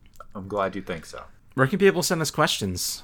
You can send in questions to the podcast email book of medora podcast at gmail.com That's Book of Medora Podcast at gmail.com. Uh let's see how many Twitter questions we got. We got some we got some we got some twit questions. Twit quests. Yay. Lexi asks, How much is a red rupee worth? uh, uh, uh, tw- 20 rupees Okay, follow up question. How much is a red rupee worth? Tw- 20 rupees? 20 green rupees. Okay. No, see, Le- Lexi's like making a joke because one of the things about this game that many Oh, people, including me, did not care for is that every time you pick up a rupee, every, every time for each new play session, uh, Fee will remind you how much that rupee is worth. oh no, that was the Twilight Princess. oh no um This game will remind you what a tumbleweed is yeah Oh. yeah and a bug. it's slightly different twilight princess uh, does the rupee thing skyward sword does it for its what is it 40 different pickup items Each bug. and each collectible Yep. but not rupees but not rupees. They fixed the rupee problem only to, you know, give us a much worse a one much worse version. The good thing about this game though is that you can stuff your extra rupees in. You Link will not just close the treasure chest with the rupee back inside. yeah And actually, if since your um, inventory space is very limited, if you find an item out in the world um, and you don't have the space, it will automatically be sent to the item check. which is nice Tem asks, is the repetitive dungeon in Hourglass of Dreams better because it gets easier, or the repetitive imprisoned boss fight in Skyward Sword better because it gets harder? Ooh. I'd say that they're both good. Both are sort of hated on by fans yeah because of the repetitiveness, but it it's so different each time.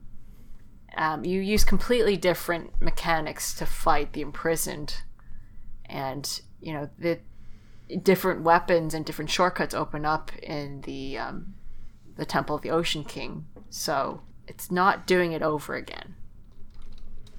what do you think I agree. I think both are pretty good and not as repetitive as people make them out to be. I think that they are similar in that both of them have added layers of complexity every time you engage with them.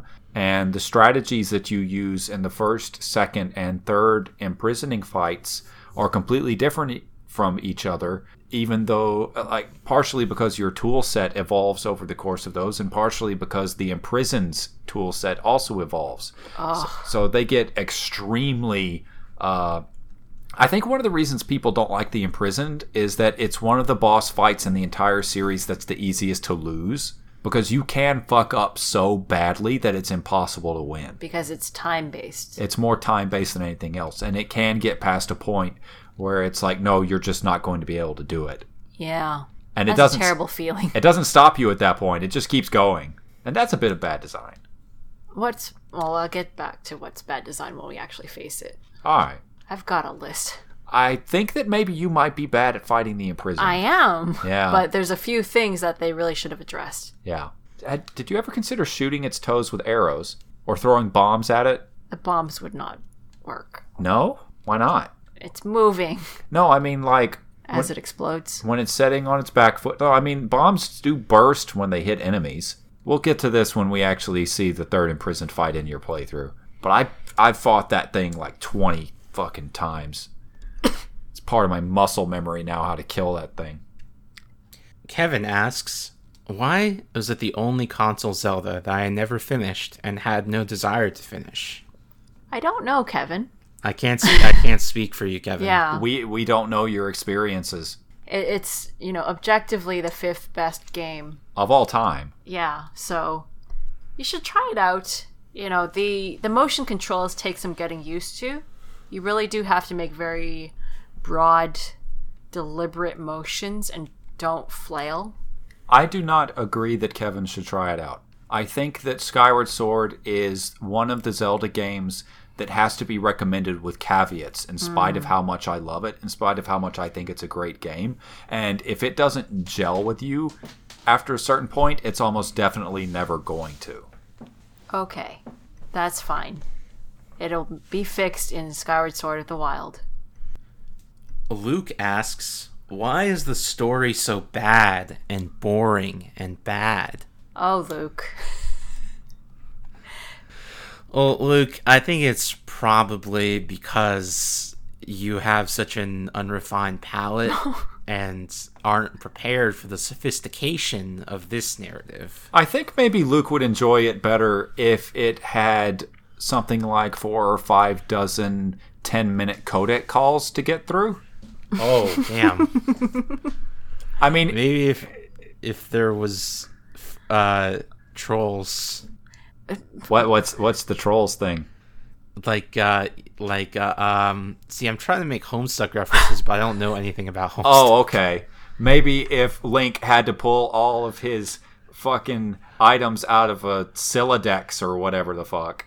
something something chatting what's the chatting program called If it had fucking recursive double Mobius reach around time travel But it bullshit. But it does. does.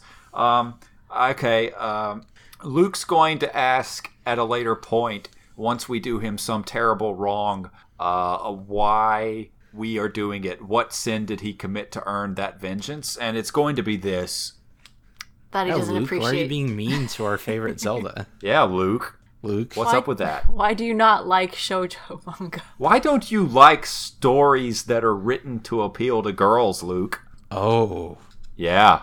Oh. Yeah. I don't know, Luke. Maybe you would like it better if it had some women getting electrocuted in it. Oh. oh no Okay. Luke doesn't listen to this podcast, so I think that we've done enough for that one. Uh oh, I'm never going to let go of that thing where uh, Kojima just loves his electro torture. yeah, he sure does. his nylon ripping electro torture. Oh, yeah. that fucking camera angle he always uses. Woo! To the inbox. Luke, we love you, buddy. This is Speed Racer Luke, so Right, we're Luke, not just host- ra- host ragging of- on a random person who asked an innocent question. Yes, we right. Yeah, we wouldn't do that to most of our listeners, but Luke, uh, Crystal's co host on Let's Place, he gets everything that's coming to him. so, Let's, uh, let's let's take an email.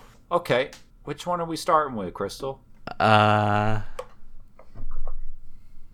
Wait, did we already do Willow's email? We did not. we did not. Okay, this is the part where I will do the talking. Hi, Monica, Cameron, and Crystal. Leah here with a very dumb email. Don't say that. Uh, But go on. Regarding the whip slash rope snake from Spirit Tracks and Mother 3, I did some digging to see if there was any staff crossover. While I could find none for those two games specifically, both series, both series share a writer, Akihito Toda, who has written for all three Mother titles and performed script supervision for Breath of the Wild. That's very cool. I That's didn't, some great research. I didn't know that. Wow, that's way more work than we put into the damn podcast. Now, on to comparisons between Mother 3 and Spirit Tracks. It sounded as though you weren't entirely familiar with Mother 3, so I'll keep spoilers to a minimum for you and the audience's sake. Both games feature a whip like snake or a snake like whip, survivors of a post apocalyptic world settling down on a new island continent, a great being sealed beneath the island, held in place by tracks or needles, some good ass music that plays when riding trains. I forgot that the nails thing. Ah, needles. mm, there's one of those that I might actually clip out of here. We'll see. Um, just to be very clear, I'm intimately familiar with Mother 3. like, it's a good game. Clip out for spoilers or Yeah, yeah, yeah. yeah. I'm very excited for the episode about the animated series. While I didn't get to experience the show in its prime, good. I discovered it when a local channel played reruns of the Super Mario Bros. Super Show before we left for school in 1999, keeping true to playing Zelda on Fridays. Bad. Being in my post Ocarina Zelda mania, I was amazed that there was a cartoon about my favorite series. Look, I just thought it was neat seeing Link animated. I had dreams of a Zelda anime on Toonami, and this is the best I got.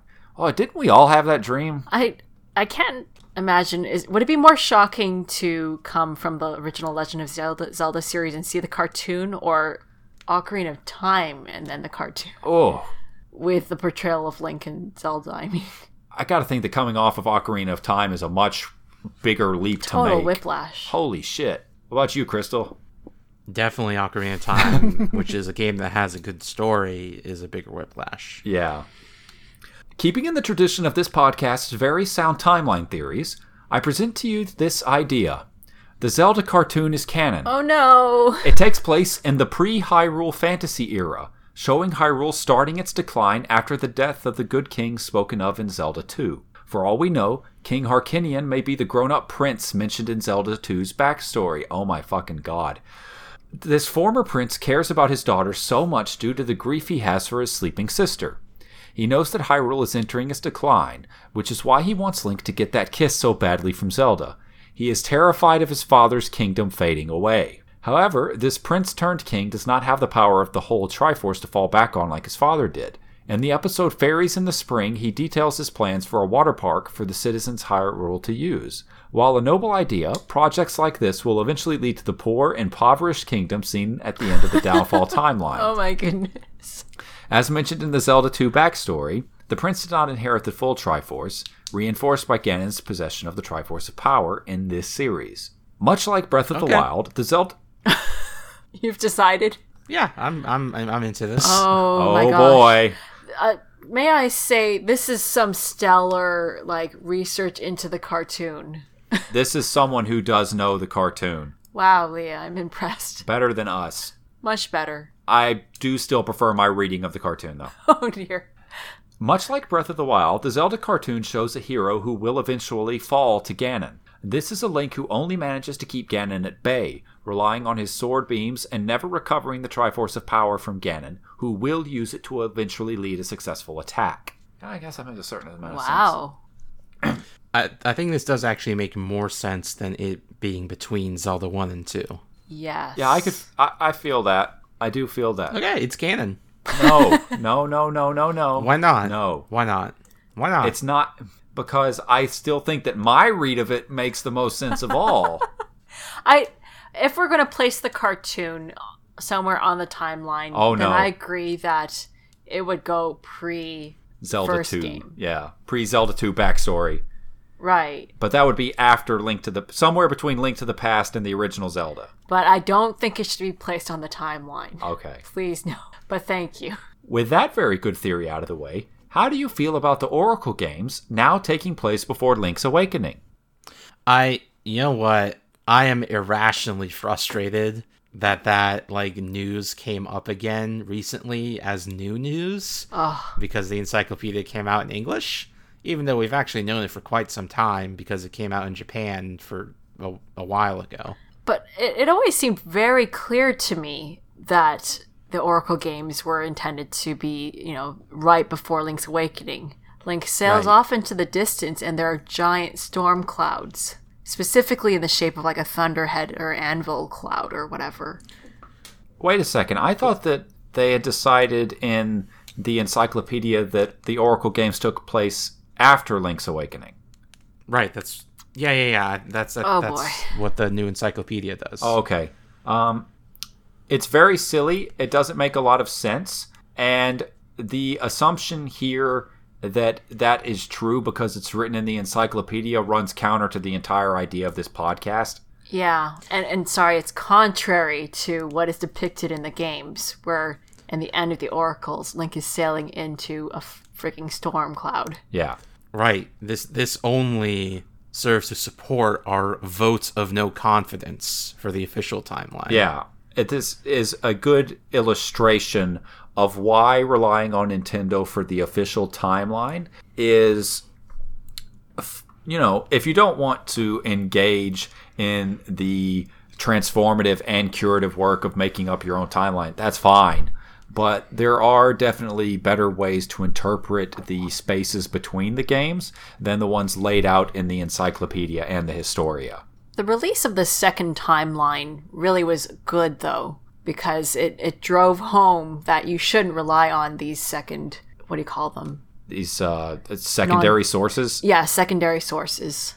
I think the idea of Majora's Mask being a product of Skull Kid's imagination, like that whole setting just being like a dream that he had, shook a lot of people's faith in the timeline, Yes, good. as it should. Well, it's time for some lore corrections. Oh boy.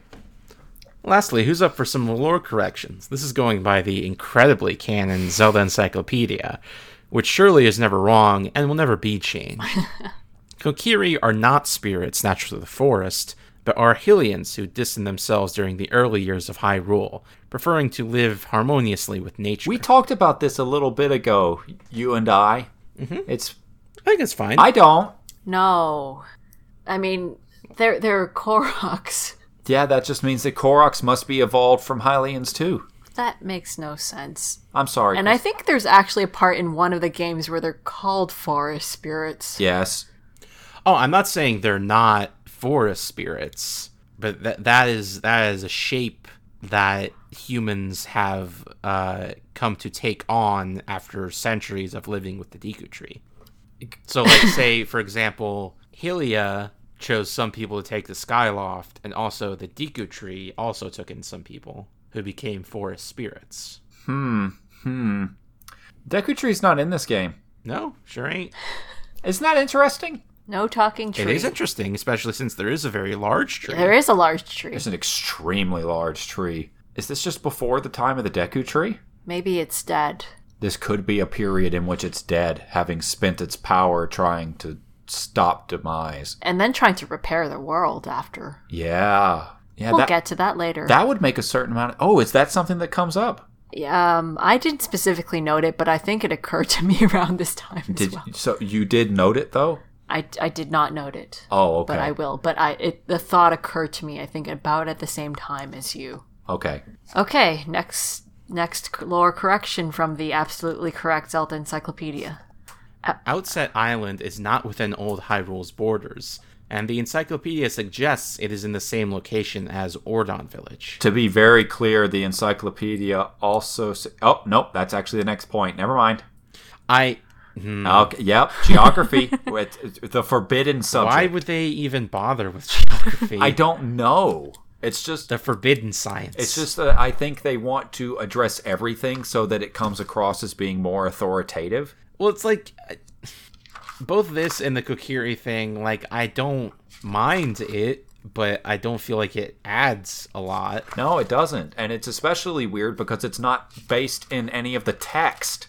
I think they just wanted to put in some fascinating, never before revealed information. The thing is that this is more transformative, more given to leaps in understanding than anything that we've ever talked about seriously on this podcast. No part of our actual timeline involves as much of a jump as going the Kokiri are Hylians. yeah. like people talk uh, goofy about fan made timelines because there are two steps removed from fan fiction. This is hard fan fiction. This is fan fiction as fan fiction gets. And that's not to take away from it, but it's not based in the text of the games. It's just an idea that they had. I'm sorry, I got too heated. Uh, speaking of Death Mountain, Zelda 1 takes place. Oh, sorry, no. Dragon Roost Island is Zora's domain rather than Death Mountain. I guess Death Mountain wasn't tall enough to survive the flood? Fucking bullshit. Despite being Yeah, that, that, that makes no sense. That's Come on. That's horse crap. despite being the tallest mountain in Hyrule, It's like as repeated everywhere. Yeah, it's always it's yeah. The Zora used to live in Zora's domain, and now they live on Dragon Roost Island. That doesn't fucking mean that Dragon Roost Island is Zora's domain. Zora's domain was not a volcano. it wasn't even a mountain. It seems clear to me that Dragon Roost would be Death Mountain and Windfall would be Kakariko. Yes. They are very clear neighbors, uh, and they hold the exact same role in the story. So it only makes sense. God, Uh, oh, to fucking geography. I'm telling you. speaking of Death Mountain, Zelda 1 takes place in the northeast corner of A Link to the Past. Well, I mean, like. There are some fans who have like transposed the maps about. Like the map of Zelda 1 taking place in a small corner of Zelda 2. Oh yeah, that's that's actually like just on the map. That's like the one part of geography that this podcast fucks with is going like, oh yeah, they meant for Zelda 2 to have Zelda 1's location inside of it. I don't know about this though, but okay, encyclopedia. Well, I mean, you do go up Death Mountain in Link to the Past. That's true, but it, this whole idea that Zelda 1 takes place in that little corner of Link to the Past is only as true as Zelda 1 taking place in one area of Ocarina of Time or in the Elden region in Twilight Princess. Like, those are all true, but it's not really meaningful information it doesn't help you understand the space any better or the way that they all relate to each other. Yeah, I don't know. I don't, Oh boy, this last point. A Link to the Past. A Link to the Past initially had Link receiving a rosary and learning a prayer action, explaining Cameron's favorite piece of art of Link praying in front of a crucifix. Link is such a good little Christian boy. I'm really glad that we're finally on the Skyward Sword episode so I can finally talk about the goddamned cross. Just gonna get this out right now. not, no, not on this episode, but soon. Yeah, Link was gonna learn prayer at the sanctuary. That was going to be a thing. It was going to be using that Christian magic. It just didn't end up actually being that in the game. Oh, thank goodness. Yeah, it would have been very Vampire Hunter D, I guess. If you chose to read this very long and very terrible email on the show, thank you very much, and I look forward to the Skyward Sword saga of episodes. Despite me not enjoying that game, I'm very interested in what you all have to say about it. Take care, Leah. Thank you, Leah. Oh, Leah, you're Thank too you, Leah. That was modest. a very good email. yeah, it was. It's a very good email that hurt a lot, which I guess is probably what you meant by very terrible, because it was in some ways terrible to experience. Um, I hope that you're looking forward to what we have to say about Skyward Sword, because you're going to be dealing with that for like two months. But you know, it's fun. We all have fun here. We all have fun reading things where it's like, oh, they should let me and you and you write the Zelda timeline. Yeah, hire us, Reggie. Iris Reggie. We'll, we'll we'll be the consultants for Alnima. We just need Reggie to give us some cash first. Collie here from Canada's Hyrule Field Oh, Ooh. Which one is that? was Sorry. I don't know what is it. Kali has mentioned where they're from before. Oh, yes, but I, I was just trying to think of it in equivalent terms. Y'all got gr- Great Plains, right? Yes. Okay, it's probably that. Was steam power reverse engineered from Lineback ship? If so, would Hyrulean stay medieval if it weren't for that one ship and the pre existing infrastructure of the spirit tracks? And is this going to lead to an industrial revolution in New Hyrule? I'll stop myself before I follow this thread too far, but instead, I'm wondering your opinion on the connection between the Ocean King and the Windfish, or the idea that Phantom Hourglass takes place in a flooded termina. I can guess that you would all consider that kind of a dumb idea, but if I remember correctly, it had some followers back then. Anyway, I couldn't think of much of anything regarding these games that you haven't already mentioned, other than that one time, long ago, I tried cosplaying as Chancellor Cole with two cardboard hats on the hairbands. Awesome. That's very strong as cos- That is good. cosplay goes. Yeah. I like the idea that Linebeck ship triggered an industrial revolution. Well, here's the thing. Um, in Skyward Sword, the earliest place on the timeline, um, if you recall, Beetle has a flying pedaled ship. That runs on an electric generator. Yes, I was getting to that. Yeah. There is a generator of sorts and what definitely looks like a light up computer thing inside. So, technology is very weird in this series. Well, Kali is right that most of what we see in Hyrule are sailboats. Mm-hmm. There are the treasure hauling boats with the diver guys that don't do any diving. Do those boats have steam engines? I don't remember them having sails. What, the submarines? No, not the submarines. That like the little diving boats. Aren't they submarines? No, the submarines are a thing, a different thing. There's always monsters in submarines. Also, they have submarines. anyway, yeah, I could buy the trains all being reverse engineered from Linebeck's ship. That's cute. But the, the Locomo also have little steam components on their little wheelchairs. And they also, the Locomo may well have taught them how to make trains, come to think of it. yeah. And it's just like Linebeck's ship is a useful point of reference for how it's supposed to work. They did definitely have a spirit train. What's your take, Crystal? yeah, I'm into it. What about the connection between the Ocean King and the Windfish? Uh, they're both whales. They are both whales, and they both are very powerful, godlike guardian deities. leviathans, if you will. But they are definitely separate beings, I think. Oh, for sure. We do find both their corpses in Breath of the Wild. Oh dear. And we're going to talk about that when we get to it, because it makes Breath of the Wild much larger in scale and more fucked up than we realized back when we did that episode. yeah, no, they're just they're just separate levi. Maybe they're cousins. You know, They could both be, like, they're both spirits of good, as it were. sure. What about the idea that Phantom Hourglass takes place in a flooded termina?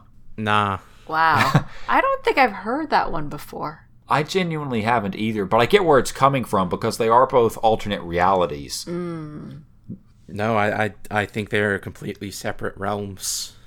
That makes sense. Do you, There's there's nothing particularly Terminian about the world of the Ocean King.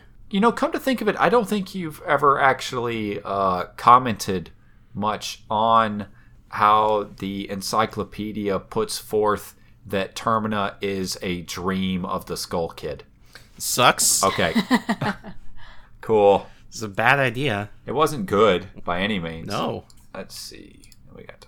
Um, let's see. This is from Maurice. Hello, I was listening to y'all's Spirit Tracks episode and wanted to point out that the winged crest that appears in the game doesn't depict a Triforce, but rather a Force gem. I feel it's an important thematic distinction to differentiate how the spirits operate versus the Hyrule gods. Also, I find it pretty interesting how this era's Zelda's inherent power is attributed more to the spirits than Hylia, which would either lend more credence to Minish Cap's origin for her light force, and or imply that this Zelda's power was granted by the force of this new land after her original power was drained by Vati. What are y'all's thoughts about this? Hmm. I think in Spirit Tracks there is a comment that Zelda has particularly strong force, and there's this what you're frowning. I think that might just be Phantom Hourglass, not Spirit Oh. Tracks. I did just play Spirit Tracks, and I'm not sure, but I don't think that line is. in there. Okay, next that then. I think in Spirit Tracks there's a line about how what's essential for Bellum to break out is Maladus. You're talking know. about Spirit Tracks. gosh darn it. Okay, next that. I'm not cutting any of this. it's essential for Maladus is um, a blood someone from the bloodline of old Hyrule, uh, that is a line. the royal old Hyrule. Mm-hmm. Okay, thank you. After three attempts, I've hit upon it. So, I don't think it was power granted by the land. There was something special about Zelda even before Tetra landed. What's your take, Crystal? Yeah, no. Halia has a pretty it's pretty powerful spear to good. Has a good force gem in her. Oh we, yes. we we did talk about the difference compar between the two crests, right? Mm-hmm. Okay, I just wanted to be sure because I started to doubt myself, and I listened to that episode like four times while I was editing it. it's definitely a force gem. About 100 force gems worth. God, I remember that line. I'm not sure there is a meaningful distinction between the force gems and the Triforce. Oh. How do you mean? I think the Triforce is three really big force gems. But no, Crystal. This is something that hasn't been gotten into on the podcast itself, Crystal. So I guess we might as well put it out there now. Are you suggesting that the power to rewrite reality is something that anything could do if they acquired enough, uh, we'll call it energy, yes, that is how energy works. to rewrite reality? Uh huh. Why not? Okay. So Would, would you say there is a? Would you go with Maurice's idea that there is a qualitative difference between the divine power of the old gods and the force gems of the spirits of good? You know, I'm not really sure, to be perfectly honest. I'm not sure what we see in the text that could indicate it one way or another. I guess probably the easiest way for me to frame this in a way that our listeners will get instantly is for me to ask if the Triforce was not in its way, could the Calamity Ganon rewrite the universe? Absolutely. Ah. So the cosmology of the Legend of Zelda series is very malleable. Yes. Haven't you seen how often the world changes? That's true. Force gems are, you know, six sided with like the pointy bits in the center of the triangle. Are they six sided? Yes. Oh, okay. And and Triforce pieces clearly are, are just solid triangles that are flat on the triangle face. Not in Ocarina of Time, they're not. And not in Wind Waker. obviously they're similar enough that in the era before the Hyrule fantasy, the royal family mistook a pair of particularly powerful force gems for pieces of the Triforce. I'm never going to be able to get over this shit posting live on air thing where you talk about the cartoon as if it's real. They have force gems in the cartoon. That's that's what I'm talking about, Cam. They're flat triangles. They're not flat, though, they have depth. Well, no, on the triangle side, they're not pointed. What? The force gems are pointed on the triangles. Like Right, this. they're like they're polyhedral. Oh, you're saying that they don't have a flat plane opposite the point for force gems. Yes. Okay. Thank you. so you're saying that the force gems are not triangles. Yes. Okay. It's therefore not triforces. I don't know that. Th- Engaging with the idea of whether or not there is a qualitative difference between the force gems versus the triforce, and instead perhaps the difference between them is quantitative, where the triforce is just really fucking huge, is an interesting one. But I don't know if we have. Would you quit messing with things? I just don't know if we have the textual basis to necessarily compare them in that way. We've never seen force gems do more than power up the four swords and power the spirit tracks. They are clear sources of energy, but the Triforce itself is never portrayed as being a source of energy. Now, what do you think the Minish Cap is powered by? I don't know. Not a clue. Gratitude crystals? Gratitude crystals are just light force. are they? Yeah, they're, they're the same thing as force gems. They are literally condensed gratitude. Right. Are force gems condensed gratitude? Well, they're life energy. Because gratitude crystals seem to be a separate thing. Okay. In spirit tracks, some people are so grateful they give you and spawn force gems. some people are aware that they're doing it and some aren't. Like some give it to you and some just make them like poop, there they are. Because kids just seem to spontaneously generate them without realizing they're doing it. But adults will say, well, here you go. And they'll give you a force gem like they pull it out of their pocket. When Zelda makes the wish with the Minish Cap, she, she powers the wish using her light force. The power of Hylia, in theory. Right. So the, the Triforce is, if there is a, a qualitative difference, perhaps it is that it is not only uh, a big battery but is also a device powered by that big battery. Is this this is the exact same thing as the theory that was talked about on the Minish Cap episode, where it was put forth that the combination of the Minish Cap and the Light Force created the Triforce. I'm not saying it created the Triforce. I think it would it might create a device similar to the Triforce.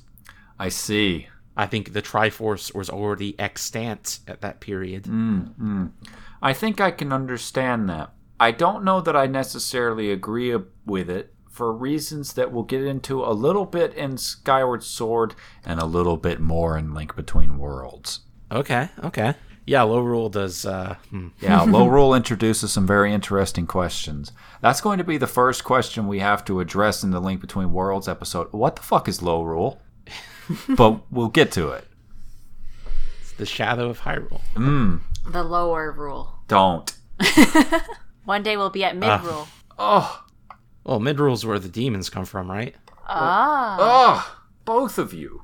Or maybe it's like i- if you dig under Hyrule, you get to Termina. You dig under Termina, you get to low rule. Yeah, because they all exist in physical. Right, because Termina is is the the terminus between them, the the Grand Station Terminal. Is that what terminus means? Well, maybe Hold on. You have to search. the end of a railroad or other transportation route, or a station at such a point, a terminal. So, So you ride the spirit tracks to Termina. oh, oh. oh, Is that our joke for the day? I think that would actually qualify if Crystal wanted to go for it. Okay. uh you you're gonna need to like use a different format, I think. Oh, how would how would you do it? Um, I'm not sure. I'm not sure. Because Not sure. Not sure. Is it the what's the deal with air airplane food? Airline food. What's the deal with all these rule kingdoms? No? no, Oh. No. When are we getting to mid rule? no, No? stop it! Stop trying to make this happen. what song should I end this episode with? Romance song. Yeah, it's pretty much got to be the romance song, right? It's really good. I'm going to see if I can try to find the uh, version of it that has the drums in it. I don't know if I have an MP3 of that, but it's very good. Is that it for the day? Yeah, where can people find you online, Cameron? You can find me on Twitter at CamWriter. You can find me on Twitter at Arcane Crystal. You can find me on the Let's Plays podcast at audioentropy.com, where we scientifically and objectively rank every video game according to quality. You can find me on MCU Complete Me, the podcast where we watch all the Marvel movies and we decide if they're good or if they're bad. And you can give me some money at patreon.com slash arcane crystal. I hear that you and Luke decided that Winter Soldier was bad. Uh, we get yeah, it's not a great film. I gave it a C plus. Wow. Hmm, That'll be interesting to listen to. Yeah, I mean it's it's wait, is it out now? No, it's not. Yes, it is. Yes, it's out right now as of the time of this episode. Of this episode going up. Yeah, also at the time of right now when we're recording. Oh, okay. Hold on, I gotta look up a Zelda joke Oh, d- because I don't think that terminal one's gonna Oh. work. Oh, boy. I tell you what. Listen, sitting here talking about Skyward Sword and then waiting for Crystal to Google another Zelda joke. This shit's for the birds. There Yeah. it is. That was hard. Yay. See you all next week for Skyward Sword Part Two of Five. Yeah. Bye, everybody. Bye.